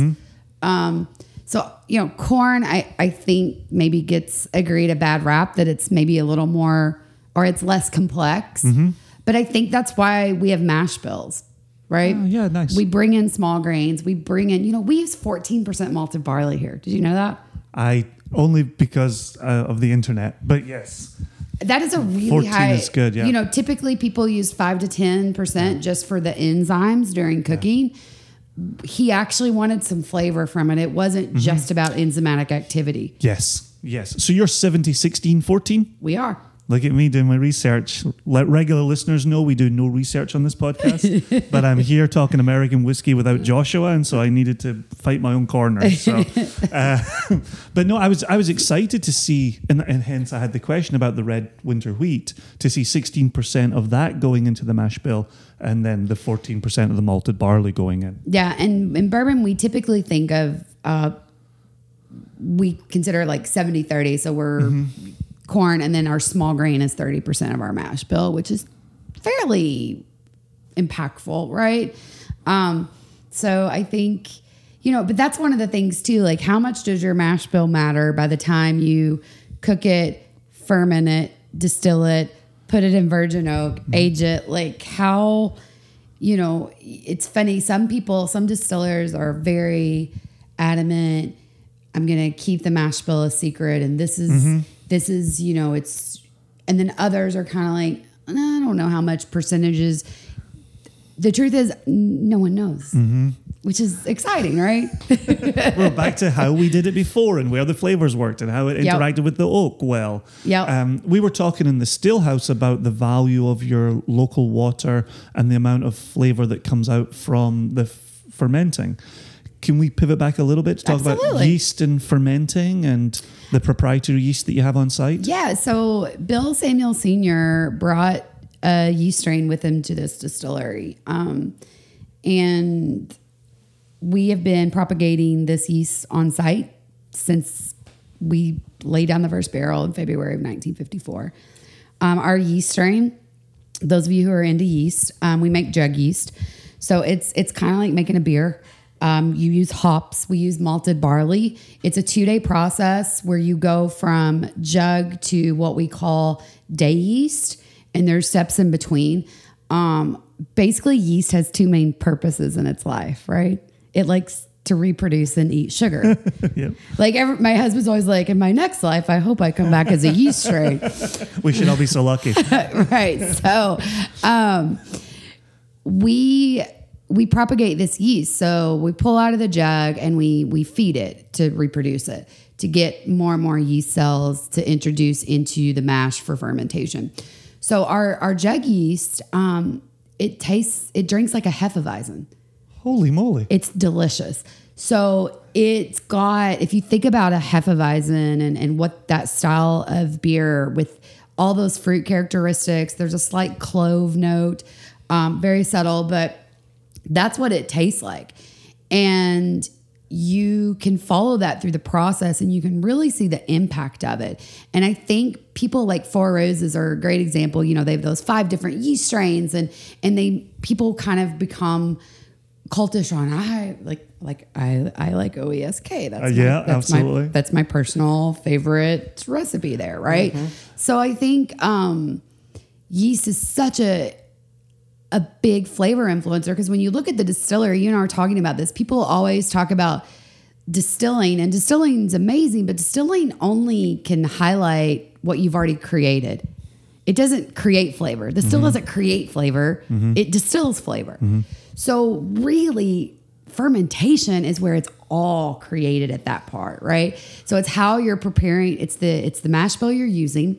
We use a roller mill, so we make a coarser grist. The philosophy is a lot of the bitterness and the bite is going to live in the husk. So we don't want to completely destroy those grains because the goal of makers was to be bitter free and to be this soft flavored bourbon that you could hold on your tongue. That was his taste vision. Gotcha. So we use a roller mill instead of a hammer mill. Um, it's not as efficient, but we have a coarser grind. Uh, you know, cooking, we're doing atmospheric cook versus a pressure cook. There's no, here's what I would say about whiskey making there's no right or wrong. It's just, yeah. um, and then we do a three day fermentation. You know, everyone typically, there's some of the new guys are not using sour mash, they're using sweet mash. Uh, we all use sour mash for consistency. Um, our lake water, you mentioned the lake, uh, it's actually wonderfully gross. Um, water comes directly from our own lake on site to the cooker. We strain out like the fish and stuff, but it's straight in there. There's no process at all. Okay. Um, and the reason there's a lot of mystique around why Kentucky water, it's hard water. The entire state sits on limestone. Our, if I, we had pulled rocks and I should have done this, you can actually see fossils. Where Kentucky used to sit was on the equator. And so millions of years of coral and fish and everything compounding. And it's actually our lake, the way I would describe it, our environment, it's like Swiss cheese, right? So the water's coming up through all this rock and all this shale and all, Yep. all of this. And it's mineral rich. It's calcium, magnesium. It's got a great pH level. It's slightly alkaline. Mm-hmm. Okay. If you know about the science of mm-hmm. fermentation, yeast doesn't really like acidity, but bacteria likes it even less. Okay. Okay. So suddenly you're creating, you have this water that's slightly alkaline, almost pH neutral. You're creating this environment where the yeast thrives. Makes It's like- brilliant sense. It's just it's like for the yeast, right? Like it's. I can't say that. I love that. So, so that's why Kentucky water, um, and we have been so obsessed with the water and the source, and and and you know, with whiskey making, you talk decades and centuries. Uh, we just procured a second lake, and we actually we have 1,100 acres here. We own our entire watershed. What that means is every drop of water that ends up in our lake, that ends up in our cooker for fermentation, we own the land that water touches. Man. So we're we're a little bit serious. We're kind of control freaks at Makers Mark. I didn't know if I was able to say that out loud. No, but yeah, there's, true. there's a little bit of OCD going on at the distillery where we control this and we control that. and oh, we're, in charge of this. Oh, We're obsessed with it. I mean, we still print all of our own labels on site because we don't trust anyone to do it right. Having relied on a number of contractors for labels, that's very smart. Yeah, we still all of our labels. We print and cut all of them on site. So, so as you're moving through these flavors, how would you describe? Uh, I would call it the new make spirit. Would, would you say new make spirit? Would you say white dog? White Would you- dog. You, would say white dog. We're not we're we're not as elegant as you. I didn't know if yeah, white dog. If I was allowed to say High that. so- wine, yeah. Um, so how would you describe that flavor as that runs from the still? Because you then are in charge of what that's then doing in the cask. So what do you inherit from Denny, say? Denny, I'm kidding. Um, uh, I love tasting distilleries, new maker, white dog. I, I think it tells you so much about what a distillery and a brand's about. Absolutely. And it really is the building blocks for what the barrel is going to do. So, our new make, um, we double distill. Our first distillation um, is through a bourbon column still. It's pretty small considering the size of our operation. Um, 36 inch diameter, 100% copper, 15 stripping plates. Our rectifying section is one plate. So we actually get some of the heavier congeners coming over. Our low wine is quite oily, it's quite viscous. Um, for me personally, I get a lot of fruit characteristics. We do a flash uh, double distillation in a doubler. 100% doubler is a fancy way to say continuous running pot still, um, which sounds like an oxymoron, I know. Um, you know, 100% copper, it's flash, it's seconds. And and I think of it, some people say, oh, it cleans up the whiskey. I just think it focuses the whiskey. Um, so the low wine, it's quite fatty, it's all over the place. High wine's a little more um, directed. A lot of the yeast comes through. It's quite bready, actually. You do get the grains, um, but for me, the overwhelming characteristic is it's it's very yeasty and bready, which I love. Okay. Um, we come off at 130. As I said, our entry proof is 110. Very low. Um, so the the new make is really um, I'm not gonna go into like the GC readout of the new make, but actually our our distillate has a lot of vanillin to start with. So vanilla is something we love at Maker's Mark. In fact, we have Independent Stave air dry our wood. We don't do pre dryer at all. And and I don't know how geeky you want to get on. Very. oak. Keep going. okay. So the science of the oak, um, how a barrel is made, and this is what I I love when you think about these trees, right? Typically they're on average 80, 90 years old. Right? We're mm-hmm. actually we have we're doing oak research on site and it's a project I sit in these meetings and I won't be alive to see the results of this project. There's something uh-huh. there's something incredible about that, right? Uh huh. Doesn't freak you out too much? Is a um, little bit the back of your mind freaking out a little bit? I, I think it's. I love this industry's not only been good to me personally, it's been good to our state, and my family's been in Kentucky a million years. Uh-huh. So I, I love thinking about what we're doing for the future of the industry. yeah. No, that's sweet. Absolutely sweet. So- Um, but yeah, so we're doing this oak research project that none of us are in the room are going to live long enough to see because you know these trees are going to be probably 80 90 100 years old and so you cut a tree down and you have about 60 to 65% moisture in the tree to build a barrel you need the moisture to be at about 12 to 14% okay. so how do you pull that moisture out? Which, funnily enough, 12 to 14 percent is also what we look for typically moisture rate in corn and wheat. Uh huh. little fun fact for you. You're arcing of people, Jane. So, how do you get that moisture level down? So, traditionally, you would have just sat it outside, mm-hmm. right? Think about firewood. You Scots seem like firewood burning people. we are. We love our firewood. Yeah. So you can't cut a tree down and then just go burn that wood. It doesn't work that way. So what we do at Makers, they have technology now where they actually can put the wood in a dryer and slowly pull the moisture down to about 18 to 22%. And then from there you go to the kiln. And then from the kiln, you go make a barrel. Mm-hmm. Okay. This is really boring. No, this is fantastic. Okay. Keep going. So what we do is we don't do a dryer at all. They air dry all of our wood for about a year to get from that 60, 65% to that 18 to 22%. So they have six acres of land down the road of nothing but Maker's Mark wood sitting outside rotting. It's the number one thing I'm most proud of. This is how much maturation's my life. Um, you go, it's actually really gross. There's like mushrooms growing on and it looks black. But as you walk through, you get the smell. If the wind's blowing, it smells like cotton candy and marshmallows. Oh wow. Because what happens is it starts leaching out the tannins and it actually starts lignin degradation, which Okay, when you degrade lignin, it creates vanillin. Mm-hmm. We love that. So from there, we go to the kiln and then they build the barrel. So our distillate actually has a decent amount of vanillin in it already. And then our barrel, we're really focusing on getting the tannins out of the way as much as we can. You do want them for balance and mouth, you know, structure and Yeah.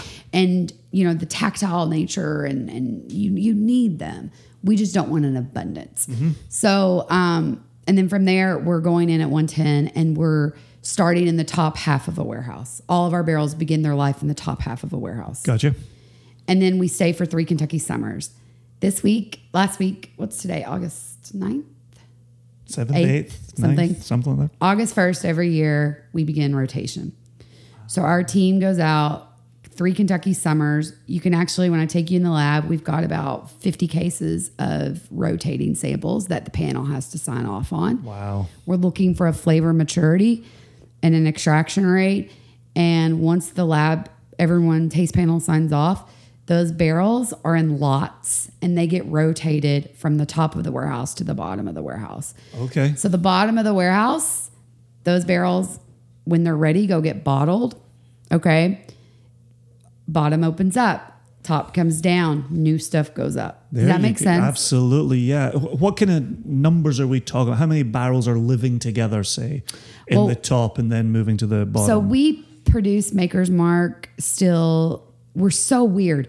So most people make it big, bottle it small. We make it small and bottle it big. So we produce it about 25 barrels at a time. That's our production batch size.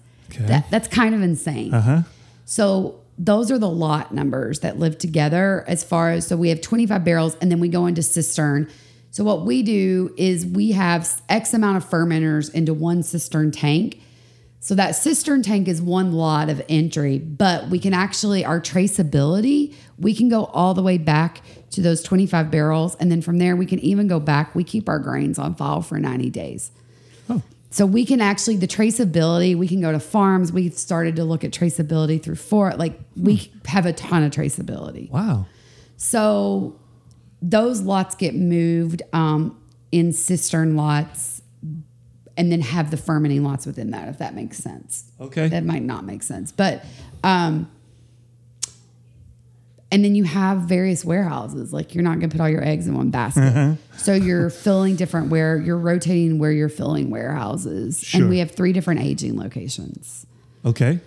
So we have warehouses here on this campus. We own land in town where the majority of our warehouses are, and then we still have two uh, warehouses over at the old T.W. Samuels Distillery at Deatsville, Kentucky. Oh, wow. Yeah. Whoa. Okay. And then where does the lime scale, no, limestone. Limestone cellar? Yeah. Where, does that fit into That is things? 46 only. Okay. Um, so Makers 46, when we started that product, it was Bill's retirement. Sorry, Bill's Oh, you, okay. Yeah, it's me. Bill's retirement. Uh, I'm going to retire. You know, 40 years of one thing. if you let me like Wow. truly run this distillery, it'd be we'd probably be out of business pretty soon. um, so he 40 years mom and dad created makers in 1953 1954 a lot of people don't realize this truly was co-founded he everything in the bottle was him everything outside the bottle was her so when you look at the grounds when you look at the packaging when you look at the philosophy of who the brand all of that was margie samuels Wow. yeah Wow. progressive right Yeah. in the 1950s Gosh.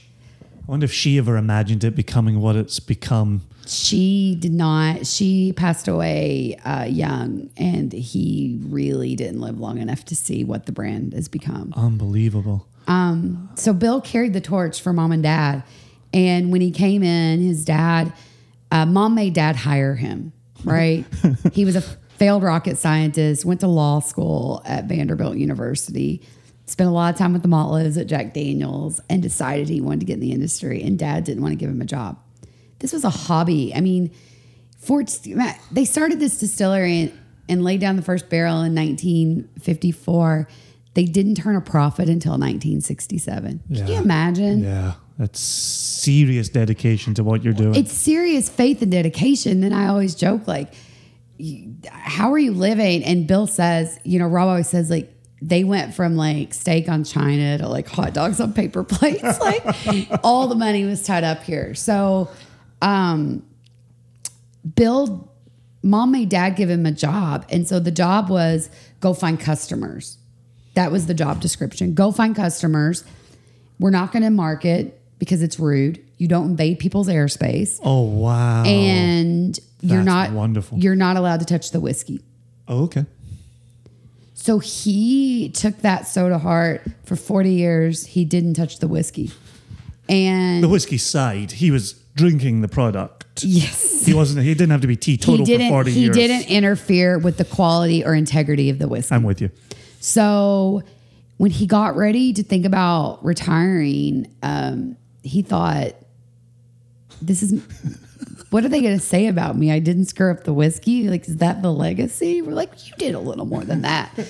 Because he's, you know, he's one of the great, I think, original advocates of this industry. But um, so he 46 was really just it was a swan song it was a i'm gonna go tinker and i'm gonna go do something and I, it doesn't have to ever be anything but i i just want to make my own whiskey. Okay. And so the goal of 46 wasn't, I'm going to go reinvent the wheel. The goal was he wanted to create a maker's mark for his palate.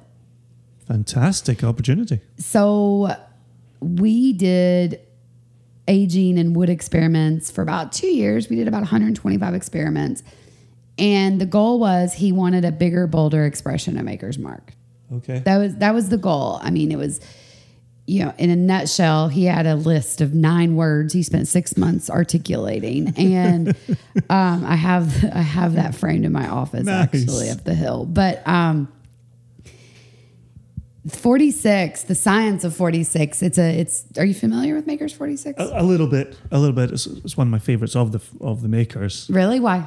Um, texture, um, and again, i've I got more presence from it. To hear it being described as bigger, bolder makes perfect sense. That's exactly what my palate goes looking for. So, But thank goodness we make two things now, um, just for you. So no, it so the, that was the goal, and and it was not really about process; it was about taste. And so one of the things he said is, we're not going to box ourselves in. We're going to go figure out how to make this, and it has to be repeatable. And that's one of the things that's that's really interesting about this our philosophy is repeatability. Like we love consistency and we love being able to control things, as you said. so um, we stuck with virgin oak. Okay, Even though it's a finished whiskey, there's a lot of uh, there's a lot of misunderstanding because so many of the the terms we use in whiskey, there's no definition. Like people go small batch. What does Mm-hmm. That mean? yes. There's actually no definition. Yep, yep. So, so when you say virgin, is that the same as new oak? It's same as new oak. Okay. Yeah. Sorry. No, no, no. Virgin, yeah, virgin, new oak, virgin oak. Um, Right. So, you know, and t- traditionally people think of finishing. Scotch really defined finishing to me. I always think of Glenmorangie in mm-hmm. the '90s and like, you know, sherry butts and bringing in and and so he said that is great, but that's not what this is. We're going to look at virgin oak and we're going to look at being able to get repeatability. Where if I'm buying barrels from somewhere else with an outside influence, there's no consistency with that, right? Mm-hmm. So we did these experiments, and what he found is if you take fully matured Maker's Mark, um, and we our age statement is fully matured. Uh huh. What does that mean? So I I always think of of whiskey. It's maturity instead of age. Age does not tell you this whole story of some someone or something. It's life cycle. It's maturity when it hits that sweet spot. So we dump it out of the barrel. We put in ten pieces of virgin French white oak. Okay. That's been seared using infrared heat instead of charring or fire toasting Okay. Because. uh, because of how it's going to actually caramelize the wood. Okay. So what it does is this heat processes it, heat process it it's infrared heat that's actually done. It looks like a fan, like a really industrial pizza oven is what it Okay. looks like. And it caramelizes the wood sugars on the outside and it locks the tannic acid on the inside. Ah. So you put the staves in the middle of the barrel with the fully matured maker's cask, and it it eats the sugar from the outside of the wood without pulling the tannins. If here's the big thing we learned: if the whiskey temperature is below 50 degrees Fahrenheit. How the hell they figured this out as quickly as they did is mind-boggling to me. Wow. So for six years, we just made it in the winter. Uh huh. and what I love about us, we launched this product in 2010 and we just didn't tell anyone about it. You would come to a tour here and we we it was like 45 minutes of like waxing poetic about makers and then we're like, "Oh, and then there's 46." like you know no, we're just like oh and then there's this thing build it but what happened was the whiskey was so good and people it, it just talk about grassroots and organic growth it just started growing. Ah. And we got to a point where it was becoming burdensome to make in the winter right you're trying to lay down a year's worth of supply in about four months Sure. it was difficult to make. It was labor intensive. We used the French oak one time. Like nothing about this product made sense. And so Rob had the idea let's try to make it year round. Um, we're sitting on this limestone. Instead of building a refrigerated warehouse, let's blow up a hill and build a cellar where we can actually make this product in a cool environment year round. So that's what we did. As simple as that. It's as simple as that. I've after I have a video of us blowing up the hill on my phone. It's amazing. Oh, fantastic. Wow. Bill was a nervous wreck. I can imagine blowing up a bloody hill. Yeah. Um, so Makers, Makers 46. There's also the cask strength offering. Yes, Can you speak just quickly to the cask strength offering? I purest form of Maker's Mark. I freaking love cask strength whiskey because I always think like, for me, I love distilleries. I love seeing how whiskey's made and and someone's point of view and philosophy. And I think how the whiskey is when it comes straight out of the barrel is the test of what a distillery. It tells you everything you need to know about that distillery, Yep. right? Absolutely. That's, that's exactly what we do. Um, So I love our cask strength always sits right around 108 to 114 because of rotation. uh-huh. Right? Proof gets stronger at the top of warehouse, it gets weaker at the bottom. Um, so, you know, for a cask strength to be around that 110 mark or 55% ABV for our British listeners. Thank you. Um, uh, I, I love it. And it, you get, for me, flavor wise, you get all that the barrel had to offer. There's something about the cutting that you lose some of the the, the barrel characteristics to me. yes. I um so I love our cask strength. So Rob actually um he he wanted to showcase the whiskey in its purest form. So that was one of the first things he did when Bill retired is he brought out a maker's cask strength. And it's generally available. It's not just a, a special, an annual, No, a we local. no. It's generally, I mean, very very small volume, Mm-hmm. but it's generally. I live in Kentucky, so everything's kind of available. we see it all over the place. but um, yeah, it's generally available. We've been doing it since 2014. Okay. And then and then when you're doing the cask strength on it, you're only allowing the barrels to almost come to a batch strength. It's still batch. You're not then diluting it to a consistent proof for every cask strength release that goes out. No, no, no, no, no. It is what it is. So, but it's batch. It's not a single barrel Yeah, cask. yeah, yeah, strength. yeah, yeah. So it's still our same batch size. It still has to hit the taste profile. Um, we're just not adding water. That was a brilliant conversation that I thoroughly enjoyed with the wonderful Jane Bowie at Maker's Mark. And from where we just take the current pause, we're going to pivot over to the Maker's Mark Private Select. But before we give the floor back to Jane to discuss a program that she was really instrumental in developing and building, you, sir, have got a fair few private select bottles in your hussy. How did this come to pass? Where are you getting them? and why have you not poured any for me in any of my visits? I think you know damn well why you haven't gotten any. Too much damn choice. you sanctimonious prick, you. Um, so I, I've got about 12 of these uh, Maker's Private Select bottlings.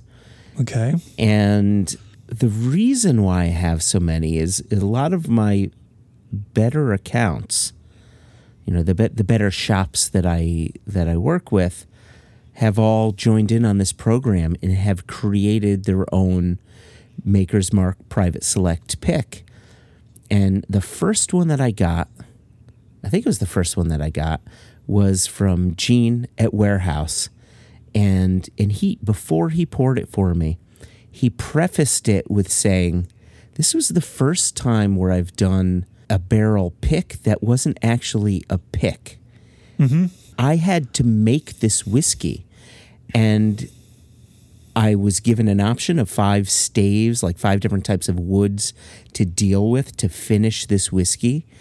And to be honest, I didn't know if it would turn out good. I, I was given an explanation. Like he showed me his booklet. Like anybody who gets the opportunity to do a private select pick, um, which before listeners and Single Cask Nation members ask us if we are. I doubt that we will ever have the opportunity to do that unless Maker's Mark wants to allow us to use our own bottle and label, but that's another story. But anyway, so he, you know, showed me this booklet that talked about the staves that you could use and what potential flavors you'll get from the staves and things like that. And so he got to make his whiskey not knowing if in the end it would be a whiskey that he would be proud of. Hmm. And fact of the matter was he was very proud of it because it ended up being a beautiful beautiful whiskey.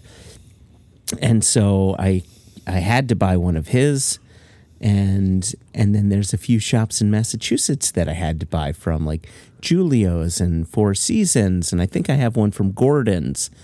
And and so and so part of the reason part of the reason why you haven't tasted any of these is is you know these shop owners pour them for me.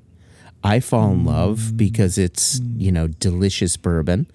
And i leave with a bottle but they're so beautiful when i get them home with the with the red wax. And you know on the back mm-hmm. you get to see the staves that they use. I think i only have one open and i just haven't opened up the other ones um, I don't know if the just too listeners and I are buying this, Joshua. I don't know if the listeners and I are on board. What do we think, listeners? this seems. This I think like he's some telling the sauce. I think he's I think he's telling the truth. Shut up, you Scotsman. Yeah, I think uh, Uh, Just you know, if there's one thing we know, Mm. American bourbon is for drinking. you naughty, naughty, naughty boy. It's bourbon. And bourbon is made in America. In the country of America, I rest my case. um, here, uh, so quick question then: Yeah. when you're tasting these with store owners who are are doing uh, the the the private select picks, what are you finding flavor wise as you're tasting from store to store to store? Are you finding there's a breadth of flavors? Are you finding they're picking kind of a, a common theme of flavors? What's your experience there? I find the flavors really run the gamut because you know my understanding is, and I, and I have to, re- I'm trying to remember remember what Jane was saying, and what the shop owner said. You've got five different staves you could choose from, and you could do nine of them. I think it is, or ten of them. I'm I'm not gonna I'm not gonna give you the answer. I'm gonna leave that question hanging, and the listeners can wait for Jane giving the answer. Yeah, because it's mentioned, and for some reason that number that number is eluding me. But you know these these shop owners, if they really wanted to, they can say, "I want all of them to be French oak staves. I mm-hmm. want all of them to be this like um, this cocoa whatever stave. You know, whatever it is. Mm-hmm. I want it to be one of these."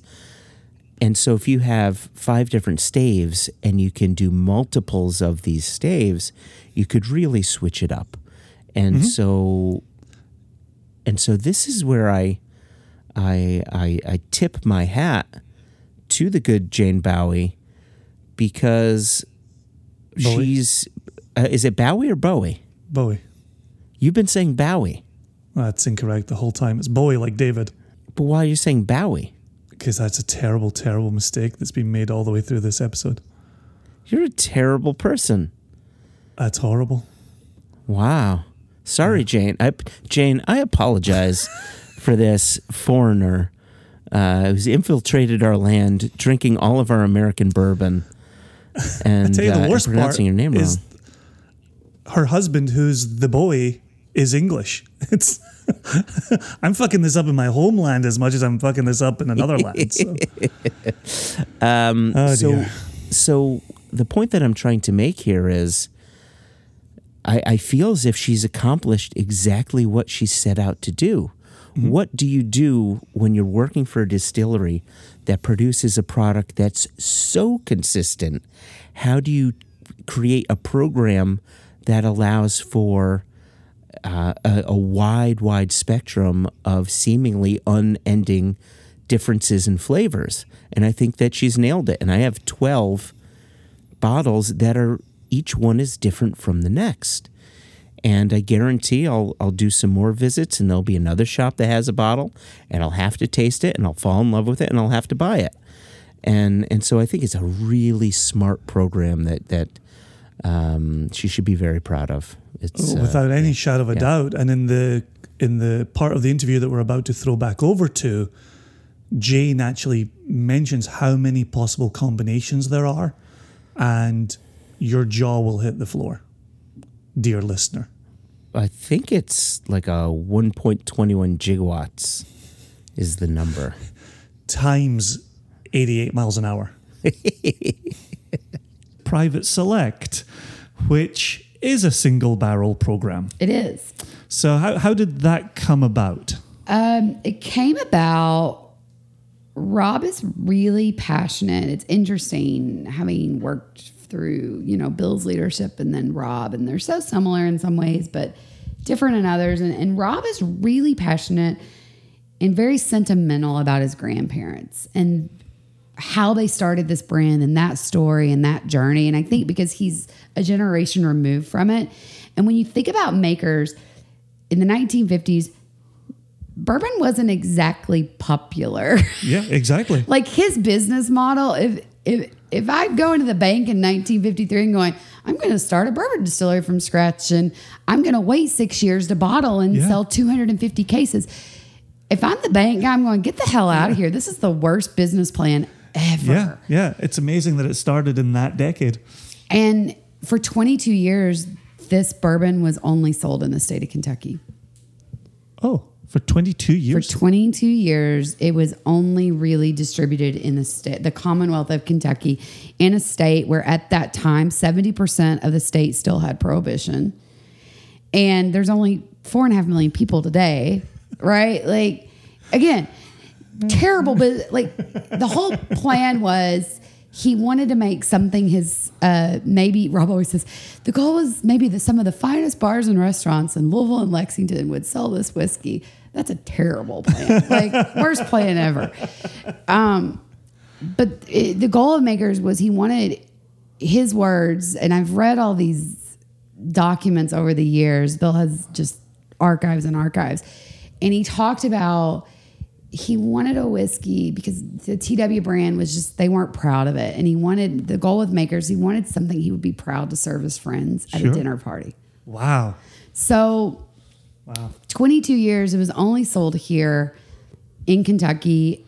And the fact the state kept this brand alive when no one gave Yeah. a shit about bourbon, Yeah. it meant it means a lot to Rob. Yeah. And so Rob said, I want people have been asking for single barrels of makers for decades. I want us to be thoughtful about giving back to the people who've given us so much. So that was really where we started. Okay. And because we didn't feel like we could do a traditional single barrel and feel good about it, I love single barrels. I love the nuance. I love the whole, you know, with Blanton's coming out in 84 and just changing up the industry, right? Yep. Um, but we work to consistency. The fact that we're going to hand rotate 120,000 barrels probably this year, right? It's insane. So the fact if I brought you single barrels, it, it just they're not that different because we work hard to make them taste the same. So we mm, thought, okay. okay. we thought, okay, we can't really do it the way everyone else does it hmm. because it's just not that interesting, and we wouldn't feel good. It really would be just about making a sale. Mm-hmm. So we stepped back and and and thought about what Bill's goal was with 46, and it was creating a maker's mark for his palate. Okay.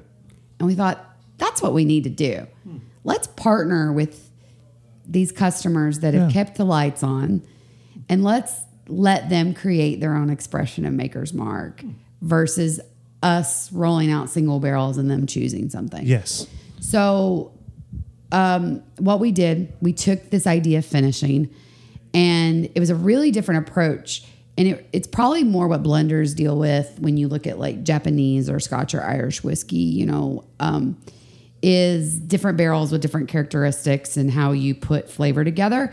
We kind of took that philosophy of let's deconstruct the makers. Let's look at flavor camps. Let's then create staves that actually exaggerate and push the whiskey into flavor camps. Okay. And then you can actually create a taste vision on what you want your makers to taste like based on where our, our key flavor wheel. Mm-hmm. And then we'll build a single barrel choosing different wood to actually create a unique expression with the taste profile that you want. Gotcha. Gotcha. And then how long will the the customer, the client, the bar, the restaurant, how long will that maker's mark be in their cask? It's only nine weeks. So it's the same as 46. It's a nine week finish. So Okay. we had to create a little bit of guardrails for consistency and predictability. So because 46 peaks at nine weeks, we said it was really just an arbitrary, okay, nine weeks. We understand that. Okay, we're always going to start with maker's cask. All right, it's always going to be 10 staves.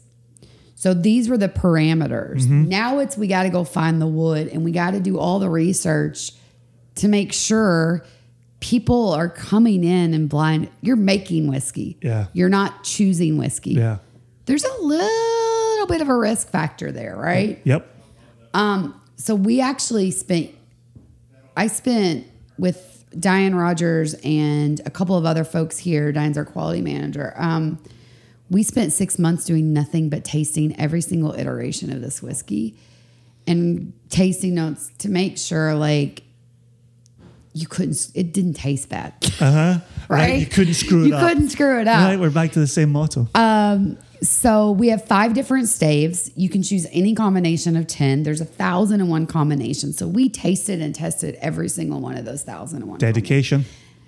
It actually, it was fun. Um, it was hard. It was a hard task. It sounds easy. It was not easy. It was fun for the first 474, and then we're not even halfway yet. But and then we did a lot of the analytics. We talked a little bit about the science of it. We also ran analytics on all of these to understand because what happens is uh, customers come in and they learn about where all the flavor comes from in makers, and then they craft a taste vision. So I always say, like, if I were creating my own expression, I love the baking. I call them grandma spices, but I love uh-huh. the baking spices. And I love Makers has so much fruit. There's a lot of fruit characteristics in Maker's Mark. Okay. So for me personally, I would go almost like a Christmas expression, right? Like I go big fruit, big spice, Nice. fruit cake, fruit cake in a bottle. No argument from me. It's My husband has a huge sweet tooth. ah okay. He would go heavy vanilla, heavy caramel, heavy butterscotch, honey, those notes. We could never make a barrel together Uh-huh. because we we wouldn't agree. Thankfully, making a baby is easier than making a barrel. is- So You know what? Gestation time's a lot shorter on the baby. True story. True story. Um, so hashtag real talk.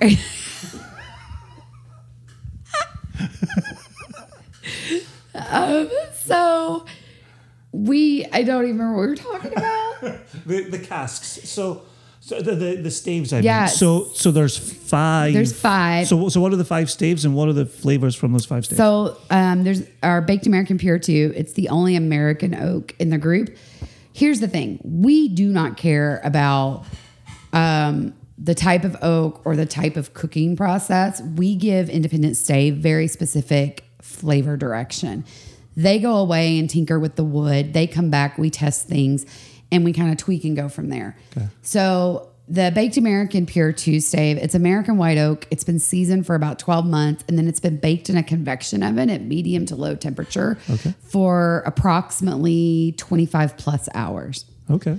And so it really uh, breaks down that lignin and it's our, for lack of a more, descri- it's our vanilla stave. Okay. So it really amplifies vanilla. There's some fruit characteristics. It's a little bit brighter. It's a little bit lighter. Our seared French cuvee stave is French white oak um, that's been seasoned for 18 months in France. It's been actually grooved, so it has 22% more surface area. It's put through that infrared oven to a certain time and temperature. And the goal of it, we wanted to up the viscosity level to give the whiskey a little more tactile sensation Brilliant. because that was something we cared about.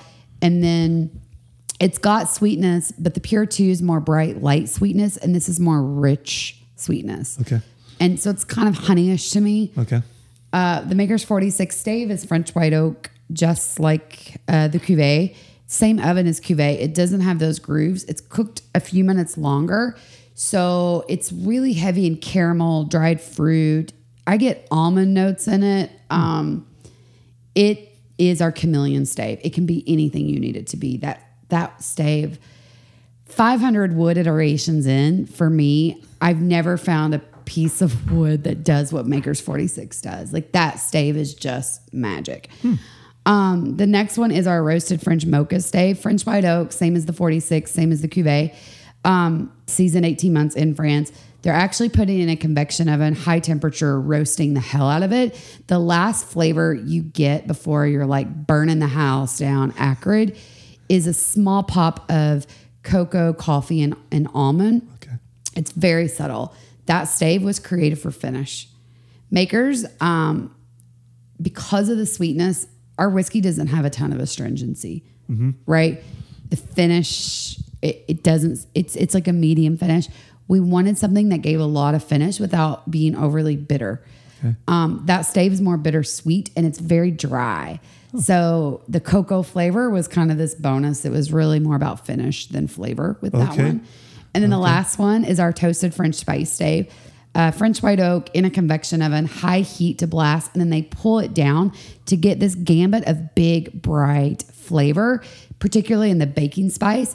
It has these fruit characteristics that come through as well. You typically don't get fruit from wood.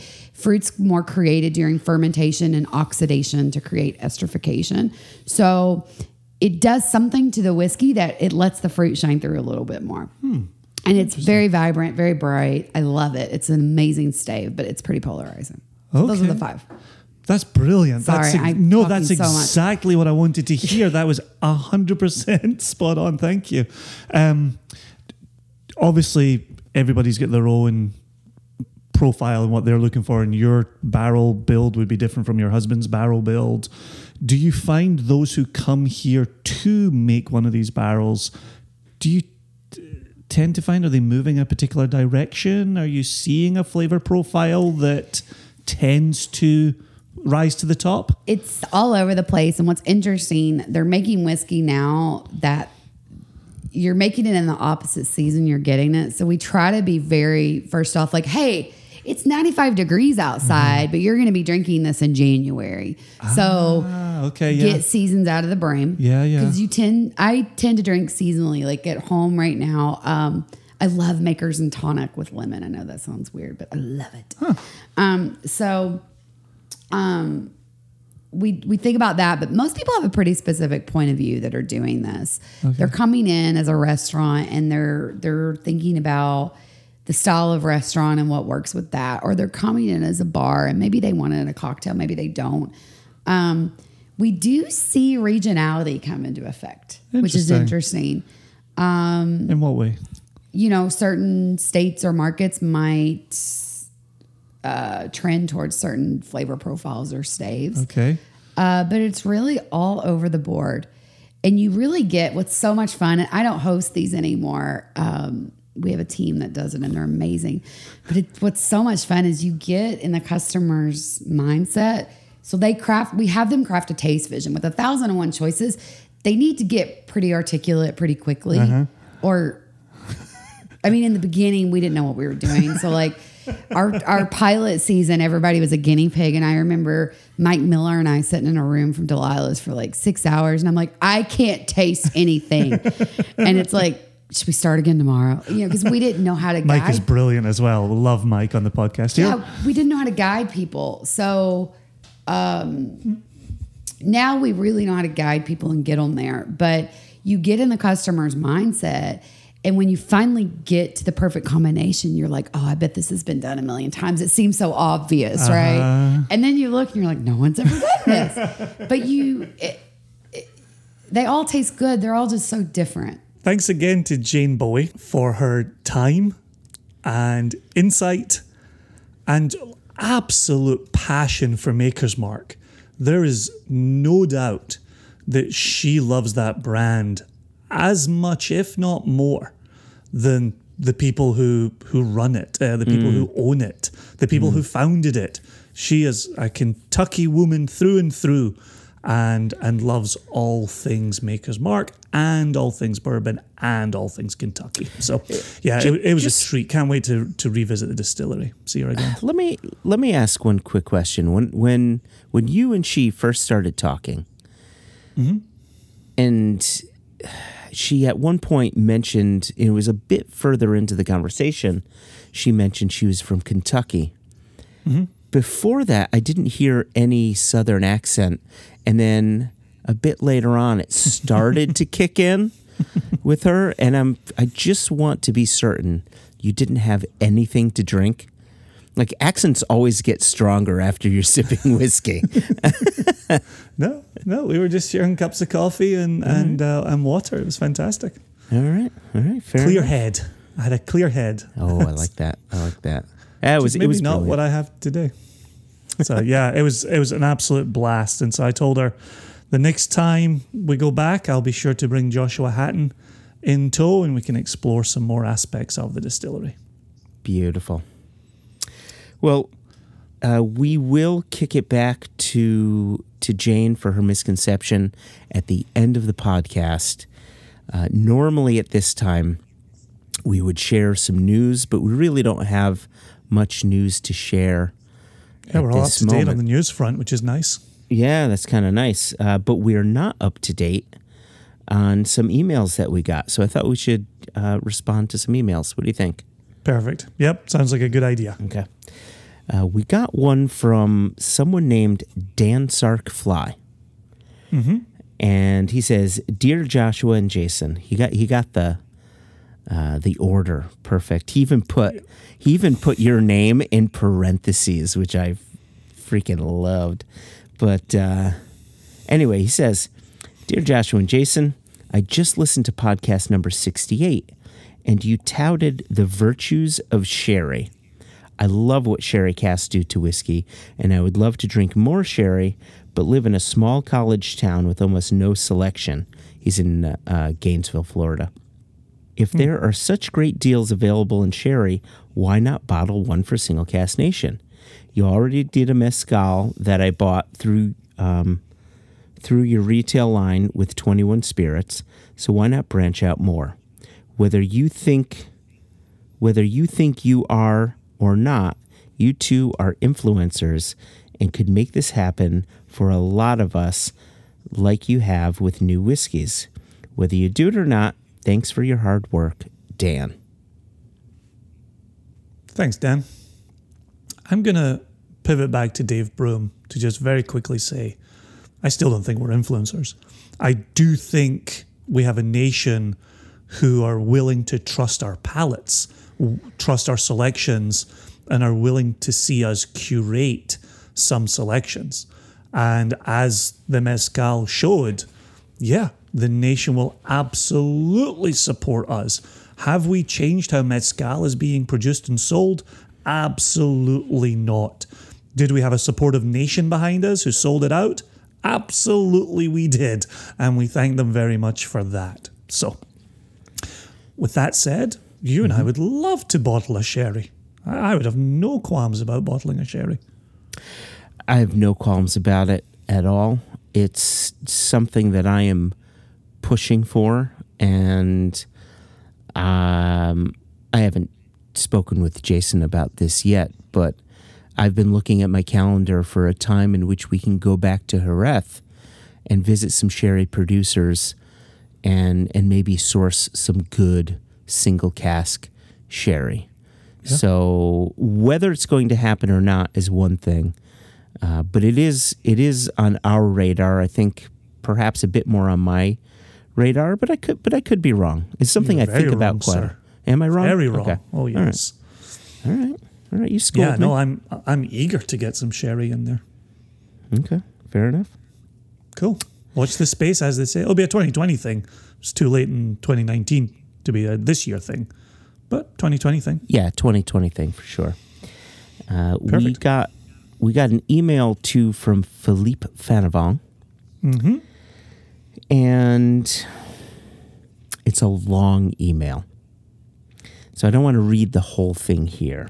Okay, give us the give us the pertinent portion. Okay. Philippe says there's a single grain Scotch whiskey uh, that is from Loch Lomond Distillery. And it says it's being offered at local shops where the grain is all malted barley. And so, yes, this is true. The Loch Lomond Distillery, they actually have three different kinds of stills. They have copper pot stills, they have Lomond stills, which are classified as a version of copper pot stills, and then they have continuous stills. But for all three styles of stills, they're using malted barley. And uh, he goes on, he says the explanation on their website is that this must be labeled as single grain because it was distilled in a column still. When I mentioned this to Jason, he said that doesn't make sense because single malt Scotch whiskey doesn't have a requirement on the type of still, which I thought was also the case, but then I looked it up. Said I hate to call out a Scotsman um, on UK uh, regulations, but according to the Scotch Whiskey Technical File, uh, there are requirements for Scotch whiskey to be single malt to be single malt Scotch whiskey. A distilled at one distillery. B distilled from water and malted barley without the additional without the addition of any other cereals. And C distilled in pot stills. He goes on, he says, I sus- suspect that's a common misconception for a lot of folks, uh, definitely one I had. However, the, the story was that compared the whiskey to the Nikka coffee malt. And so he assumed that the Japanese treat single malt and single grain the same way the Scots do. And it's something that he should have known. So this, in a way, Jason, is your own misconception because Philippe is, he's 100% correct. So basically the way Scotch whiskey is classified is it has to be from malted barley and water. Those are the two components that it needs to have. And then it specifies distilled in batches in copper pot stills.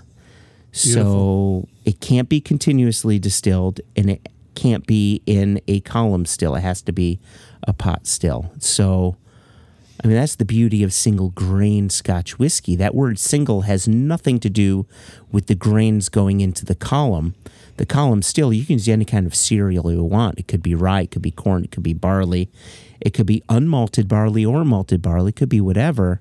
The single is, of course, the, it's made at one distillery. That's also the beauty of this industry. There's a mm-hmm. nice little nugget of information that was stored away in regulations that mm-hmm. that in my what 20 23 years, 24 years of of being around the industry completely escaped me. Completely escaped my attention. And I, I love the fact that, that Philippe can bring that up. And from this day forth, I have that little nugget of information uh, tucked away in my brain un- until I forget it because being 45 comes with its own problems. Yeah, like But- like pronouncing Bowie like Bowie repeatedly. that does seem apropos for this episode.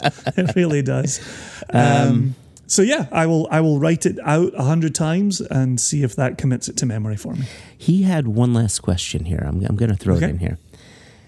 He, and he says, now for the fun question. That one was plenty fun. How That was fun, is this gonna get? Oh, we shall see. He says, there are so many closed distilleries that people have fallen in love with, and their expressions are now very much sought after. Brora, Imperial, Dallas Dhu, Port Ellen, the list goes on. oh, people love what they can't have. Yep. I know, right? Uh, with your experience picking casks and seeing what consumers are demanding today, which of the closed distilleries of Scotland do you think would be doing best in today's market? Which do you think would be able to make a product that falls most in line with a with what modern consumers want to drink? Hmm. That is interesting, isn't it? That's a great question. So, and as always, we're asking for the first time on air and not giving it any prior thought. So Well, By let the- me let me the powers of lead- Grayskull. By the powers of Grayskull, let me lead with something interesting about uh, the the Port Ellen distillery. This was a distillery that when it was open, it was, you know, making malt for blends, but any IB, you know, independently bottled Port Ellens, younger Port Ellens at the time, people weren't loving them. It was not the flavor profile at the time. Younger Port Ellen, it was more phenolic, it was a bit rough around the edges, uh, heavy in style, which is actually something people nowadays, sorry, which is actually something people nowadays really look for. So I think Port Ellen would, would, would be doing would be going great guns if they started producing whiskey again. If only they would reopen and start producing whiskey again. Next, you'll be saying Brora would do well if it came back. Uh, you Where know? do you get these crazy notions from, Joshua? Uh, so one one thing that I would say is I, I don't know that Imperial would do so well because it, it's it's a very specific style of whiskey with that focuses heavily on the minerality, and I think there are a lot of drinkers that that prefer sweet and prefer peat. And and minerality isn't always something that people like really search for. Am I right or am I wrong? Well, the one that immediately comes to mind for me is Laphroaig. M- you know, modern Laphroaig is very minerally, That's and they continue to be selling great guns. That's a good So point. I'm, I'm not sure minerality uh, would be a, a game changer, a game breaker hmm. for for the Imperial Distillery. My mind, mm-hmm. obviously coming from Ayr and being an Ayrshire boy, my mind goes to the lowland distilleries that we've seen close. And I think about a Littlemill and I think about a Rosebank. I think about the rebirth of Bladnoch. Hmm. Are are consumers ready for for a lowland charge? I think they're ready for Rosebank. I think I think Rosebank has been one of those ones which like Dallas Dhu, like Brora, you know, Rosebank go sells for a lot of money nowadays. And I think people are starting to appreciate what they hadn't appreciated so much back when that mm-hmm. distillery was open. Mm-hmm. And and so, you know, I think it was good of, of Ian Macleod. They now own Rosebank. They're building rebuilding that distillery and and they're looking to produce whiskey in the exact same manner that they that the Rosebank had previously. And so I think for today's modern palate, it's going to be great. The interesting thing is though, my understanding is that distillery will be finalized in 2021 or something. And so the 1st mm-hmm. well, you know, let's call it a 12 year old, right? Your first age stated whiskey is going to be 10 or 12. Like, what is the palate going to be like come 2031 or 2033? Yeah. Uh, you know, it's, it's, it's, it's I interesting. will I will say this in whiskey though, as I sit here looking 10 years and 12 years into the future, it mm-hmm. seems like a long way away. It seems like, oh, crumbs, we'll be in flying cars and, and whiskey will have to have, you know, you'll have to be like a tire fire or something extreme. Hmm. But when I look backwards, the passing of t- 10 years and 12 years hasn't made as much of a difference to the industry and the palate as I would imagine when I'm looking forward. So I think ah. about Kilchoman. You know, look at Kilchoman. You know, they've got their plans in place. They're talking at Fèis Ìle in 2004. They're releasing their inaugural in 2009. Now we've got STR cask in 2019. Has there been an evolution there? Yeah, absolutely. Have they built flavors? Yeah, absolutely. Is it radically different in 2019? 15 years after Anthony first presented at Fèis Ìle? I don't think so. I, I think that I think that 15 year vision is is well in place. And so to now cast an eye 10 and 12 years forward, maybe it's not going to be that different. Maybe these this resurgent lowlands that I'm starting to suggest may very well just be beginning at that point. maybe it'll be in full flow at that point. But I don't think it'll be past. I don't think um, flavors will have passed it by in in a simple decade. But but think about what Jane Bowie had said. There was a point in time where where bourbon wasn't doing much. Wasn't doing much at mm-hmm. all and then and then you you flick a switch and now there's this massive bourbon boom. And and I think that transition of what palates are looking for happened really fast. And Put, put some numbers on that. How how fast is really fast in your mind? uh, five years. Yeah, right. Yeah, no, I I don't disagree with you. What's what's striking to me though is it doesn't come in within five years and go out within ten. It might come in within five years and but then have a ten year, fifteen year, twenty year lifespan. Yeah. And so when I when I think about Rosebank opening and we're saying go 10 and 12 years down the line, how how different will it be? I don't think it'll be strikingly different because I think those 5 years of going into it and building it will still have a 7 year lifespan. There's no doubt I- to me about you, that. You could you could very well be right, but we another thing that you have to consider is what history has shown us and how quickly the popularity of whiskey can ebb and flow. And a lot of the changes into what people are drinking, whether whether their palate stays the same or not, a lot of what helps inform what people are drinking is what the global economy is like and and what the attitudes are between the previous generation and the next generation right you know come the yeah go ahead no, no, you finish your thought. well vodka and gin can be cheap.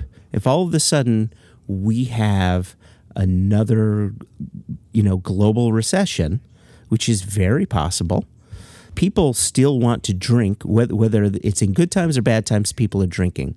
So are they going to be continuing to spend 50 80 100 dollars on a bottle or are they going to say you know what i'm just going to pay, i'm just going to spend uh, 15 bucks on smirnoff and grab grab a bottle of cranberry juice and still have a tasty little drink and still get to drink you know i think i think what's in someone's wallet will help dictate what's going to move off a shelf. Now, their taste might not change. It may get to the point where they say, times are a little rougher, I have to tighten the belt, come Christmas time, I'm going to buy myself that nice bottle, or I'm going to buy my, my wife that nice bottle, or, or what have you. Um, well, Go I think the perfect example of that right now is if I'm talking about Lowlands might be the next region to be discovered.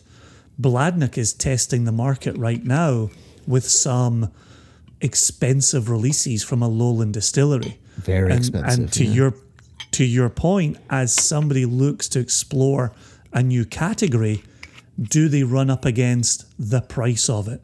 So maybe one thing, not that we have anything to do with the Rosebank plans, but maybe one thing that we hope the people at Rosebank will keep in mind is, yeah, there's a lot of expense here. Don't try and recoup all your costs in one day or one year or five years. Mm-hmm. Think about where flavor lies along with price and see if that category category can build around flavor Yeah. without being priced out. And that seems to be the thing that's worked for bourbon up to this point. You know, I, I went out, I picked up the Maker's Mark Cask Strength, cost me 50 bucks. That hmm. took me back to 2004. Yeah, 2004, when I was first buying Laphroaig 10 Cask Strength in America for $45 a bottle Yeah. right? The the reason Laphroaig 10 Cask Strength became one of my absolute favorite number one go to drams is that it was fantastic. It fit my palate wonderfully, and I got a lot of alcohol for forty five dollars. Yeah. If Yeah. bourbon has now got a cask strength at, uh, at fifty, boom, you're checking the same boxes. If we wander away from that, maybe you start to see some differences within an industry. Yeah. Yeah. Okay, Yeah. so Yeah. so with all that said, mm-hmm. we're going to pivot back to this with Jane Bowie later on. good. But I've got one more part of a question to ask you before we go back to misconception and then when we had a quick conversation with Jane about the future of the industry. To ask me. Okay. Yeah. So, so this comes in from Ariel Green, who wrote a, a- a great email, a whole bunch of questions that we were able to uh, answer over email. But there was one lingering question that I wanted us to cover in the podcast. So the question is I notice that the original post about the Bowmore, this is our 1989 30 year old Bowmore that went on mm-hmm. sale August 19. This is going live August 28. I have no idea what the Bowmore currently looks like, but that's what happened. I noticed that the original post about the Bowmore said 200 bottles, but the episode where we're pimping it in the news seg- section said 150. What happened to 50 bottles? Or did they never exist? well, we know they existed at some point, uh, but they, they no longer exist. Why? Yeah, they no longer Why did we lose 50 bottles, Joshua, from an initial announcement to a follow up announcement? The unfortunate thing is this happens quite a lot. so when when when And not when just an us. and not just us, just to yeah, th- thank you. That's that's uh, well clarified. That's that's good. When we buy a cask of whiskey, we always ask them to re-gauge the cask, and, True. and by that we're saying, you know, what's the ABV? How many liters of alcohol are in there? And that's kind of a difficult thing to uh, to gauge with, without dumping the cask. It's it's very difficult to figure out. And so when we got the initial when we when when we got the initial estimation of it, we said, look, we just need we need the ABV for the label because we have to submit the label to the TTB. We wanted the ABV to be exact. And so I said, if you can gauge the ABV and, and give us an idea of, of how many bottles are go, going to be in there, that'd be great. So what they did is they they basically have this tool. I call it a ABVometer. Uh, you know, it's like this. It almost looks like a Can you get those on Amazon? you can. It looks like a, a Nerf gun with a digital readout and a little straw at the bottom of the handle. And they That's exactly what it looks like. right? and they they they dip that straw into the cask and they it, it pulls some of the whiskey out of there and it says this is your ABV. And so at the time it was I think it's 44.1% is the is the ABV on it. And then they take the cask and they weigh it. Just to get an idea of the of the bulk liquid that's in there, both the alcohol and all of the other, you know, co- components in their water and other fatty acids and blah blah blah, etc. And you basically have to guesstimate. You know, similar if, if you were going to, if you're going to weigh yourself on a scale and you're wearing shoes and you're wearing pants and you're wearing a shirt, you say, okay, my shoes weigh two pounds, my my jeans weigh certain, and so you step on it and it says 175 pounds, and you say, you know what, I'm going to take 10 pounds off of that because of all the stuff I'm wearing. So when they I, weigh, I actually weigh right? myself with an anvil just so I can take off even more. Uh, it's funny because it's true. Um, Absolutely, yeah. And so what they'll do is they put the cask on the scale. They make an assumption that the cask weighs X. And so they take that amount and al- you know the liquid has a certain weight to it and they say, "You know what? You're going to have around 200 bottles to this." And and and so we said, "You know what? That that's great. We'll put 200 bottles on the label."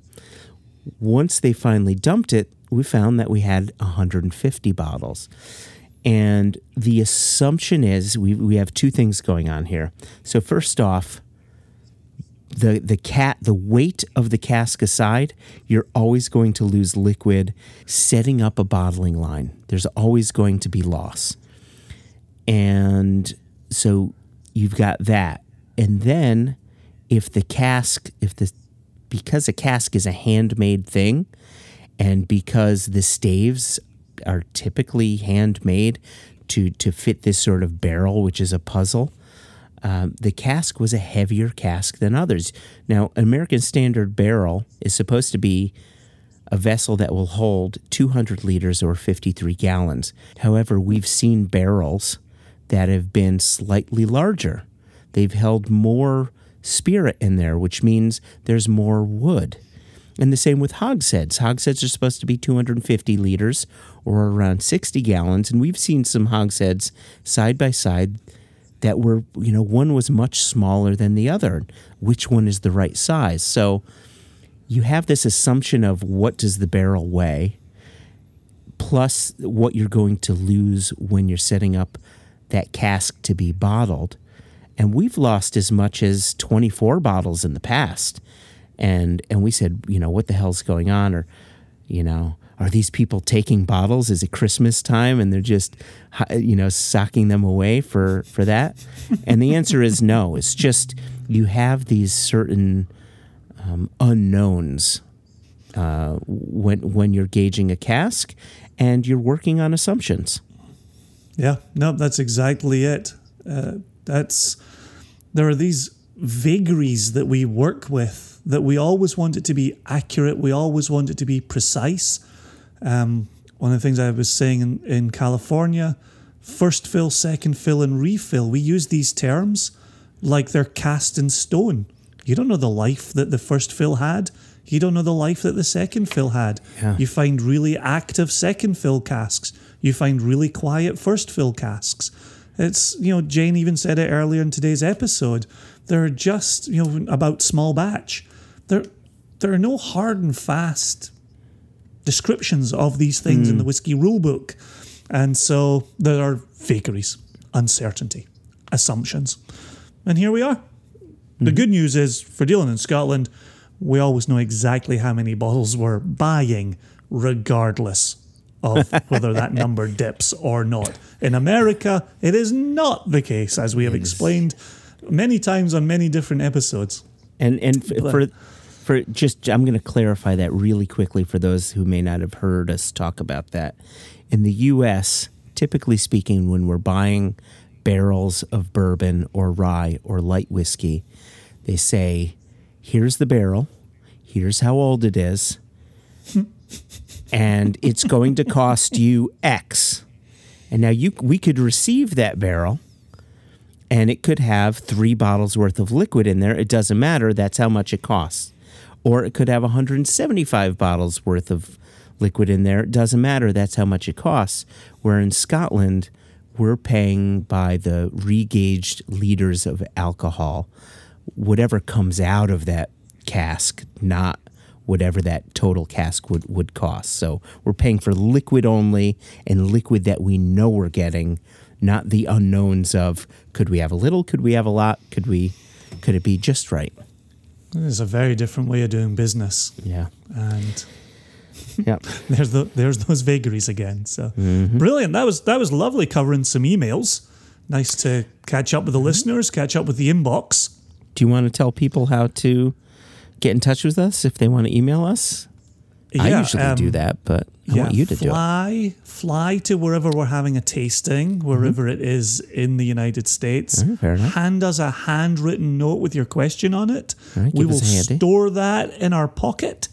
And if we remember to pull it out before we put those pants through the wash cycle, we will ask it on the pad cost. That's Uh, about right, isn't it? For those of you that don't want to buy a plane ticket to do that, There's another way? there are four other ways. Oh gosh, do tell, Joshua, do tell. So you can email us questions at one nation under whiskey. Okay. Dot com. Okay, Yeah. check. right? You could tweet at us. Oh, we boy. are People still at- do that? They do. They do. They All there right, there are a lot of twats out there. I thought it was twatter, like trotter, but twatter. No, Twat Twatterton Twatterton. that's Twats? that's where it resides. That's where it resides. uh, you can tweet at us at One Nation Whiskey. You could Instagram us at One Nation Under Whiskey. And then finally, you can go to our Facebook page, go to the, if you know, if you're on your phone or on your computer, go to the little search bar, search for One Nation Under Whiskey. We have a group and we also have a business page, and you can pose questions there. And remember, dear listeners, just like our our friend Jane Bowie at Maker's Mark, just like the good people at Maker's Mark, they spell their whiskey without an E. We also do not use the E in whiskey. So if you want to reach out to us, make sure you spell whiskey without that pesky little E in there. Did Jane tell you why they only why they don't use the E in whiskey? She did. Uh, do you want to uh, elucidate?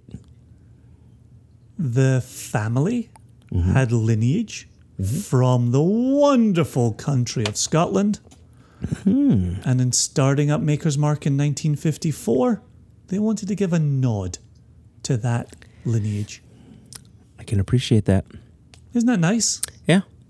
Really Simple. wonderful. Simple, straightforward, makes complete sense. Isn't that great? I- I, just love it when you run into people who say, no, American whiskey must be spelled with an E. And I always say, Catoctin Creek doesn't do it. George, George- Dickel doesn't do it. Maker's Mark. The TTB doesn't even do it. And that's that's my ace in the hole. The TTB doesn't even do it. So it's yeah, it's wonderful. One of those fun little geeky throwaway points. So, Yep. Yep. Yep. okay, Joshua, we better get out of here. Okay. Let's let's hand it over back to the good Jane Bowie for her misconception. And uh, do you you want to just call it quits there? Let her have the final word. Absolutely. Jane will move from misconception onto what she sees for the future of, of bourbon. It's the question you and I are always asking our industry types what's their Always. insight? And she didn't hesitate to give an answer. So thanks again, and thanks a million to Jane Bowie for her time, her insight, and just being awesome. I just loved my time with her. Can't wait to take you back to the distillery, Joshua Can't wait. Yep. and we'll have some some more fun times with Jen, Jenny and Dane. Can you guess what I was trying to say? Jenny and Dane. Yeah. That's uh, and their last names are are um, uh, Botter, Botter, and Poe. so why don't you try that Oh again? Oh boy, oh boy. Uh, we will have some good times on site with Jane and Denny at Maker's Mark. Here's Jane again. All right. Cheers, Jason, and cheers, listeners. Cheers, Joshy. Cheers, listeners. Clank, clank. I think um, age is a big one for us because we don't use an age statement. And actually, we overage barrels intentionally that we do seminars with. So I have over matured makers hmm. that we, all those years in the UK, especially when, to your point, the Scotch mentality, older is better. But when you look at aging differences, holy cow, Yeah. right? we did an experiment with Glenmorangie back in the day where we swapped barrels to actually learn. We sent Maker's barrels there, they sent Glenmorangie barrels here. Nice. And through that one experiment, they found that about three to four years in Scotland was equal to one year in Kentucky. So the aging one was something that was it was big, and in fact, it was such a big one. The the distillery pulled old barrels for me and bottled and sent to me in the UK to let people understand why. Yeah, that's terrific. Um so it really is about balance in anything, right? Absolutely, yeah, absolutely. Um, do you ever have to combat people thinking you're hiding something by not having an age statement? I haven't found that. I think traditionally in bourbon, we didn't have age statements. Age statements weren't a thing traditionally bourbon did. Yeah, yeah. It's only, I think, in the last 10 to 15 years, you've really seen that change. So I, also think we were getting to a consumer that's very well educated, very discerning. They're able to read through the bullshit. Um, it's a fun time to be in the industry, and I learn from consumers all the time. Right? There's there's no way to know everything about what happens in our industry and the history. what's funny? This is what's hilarious. What I would have told you 12 years ago about how we started using new charred oak is totally different than what I would tell you today. Uh-huh. I feel like we're allowed to change our minds as we start getting more information. And I think that's okay too. It's fun. It's a journey. I love hearing you talk about the more educated consumer that you're that you're encountering because we asked the same question at the end of the interview with Anthony Wills. And Anthony Wills said the same thing. People who are now appearing at tastings have done some research. There are fewer moments when somebody is asking something completely out of left field because people now, at worst, have a baseline understanding. But then the people that you're encountering who would take the time to ask you a question are now knowledgeable in what they're asking you about. So I, I like hearing that. Uh, as we're just kind of talking about that growth, very final thing, we'll get out of here on this. What do you think the future looks like? We talked earlier about that crystal ball. Um, where, where do you see this going? Where do you see this heading? You know, in the past, there's always been something that's derailed bourbon. Um, I don't know that it's blue skies all the way ahead, but I I think I I think a lot of it's just getting started, and it's really exciting. You and I were talking earlier how many distilleries are opening up in America and and the craft game, and it's so exciting to see what they're doing and and what people are coming up with. So I guess my hope is we stay united as an industry. We keep moving forward together. I think regulations are important to protect the integrity of the liquid. I'm not going to get into that, but um, you know, I think it's one of the things people are so shocked about with bourbon. You talk about the color; it's hundred percent natural, right? Yeah. It's an agricultural ingredient. People are obsessed with their food labels. I've been working with these bread labs and holy shit, like I am not I don't cook, I don't bake, I don't make cocktails. Like it's not my thing. But I I've been working with these these bread experts and these grain experts and they're like, "Read your loaf of bread." And they're like, "How many ingredients?" do I-" And so now I'm like, "I got to learn to make bread. I'm feeding my uh-huh. kid this weird stuff." Uh-huh. But if you think about a bourbon bottle, imagine you put the ingredients on a bottle of bourbon. Yep. It's water, it's grains, it's yeast, it's wood. Yep. That's amazing, right? Absolutely. So I, I think I think when I think about there's so much flavor and most people are doing things the right way and and they're caring about the industry. And I think if we continue to make quality juice and we continue to get out there and, and share with people, I love this industry so welcoming. I remember when I started going over to Four Roses and Al Young spent like a whole day with me, right? A competitor to teach me what they did at Four Roses. Um, yep. So I I think it's still we're gonna grow and we're gonna prosper and we're gonna do it together. Brilliant. Let's get out of here on that. Awesome. Cheers, Jane. I Thank you appreciate your so time. much.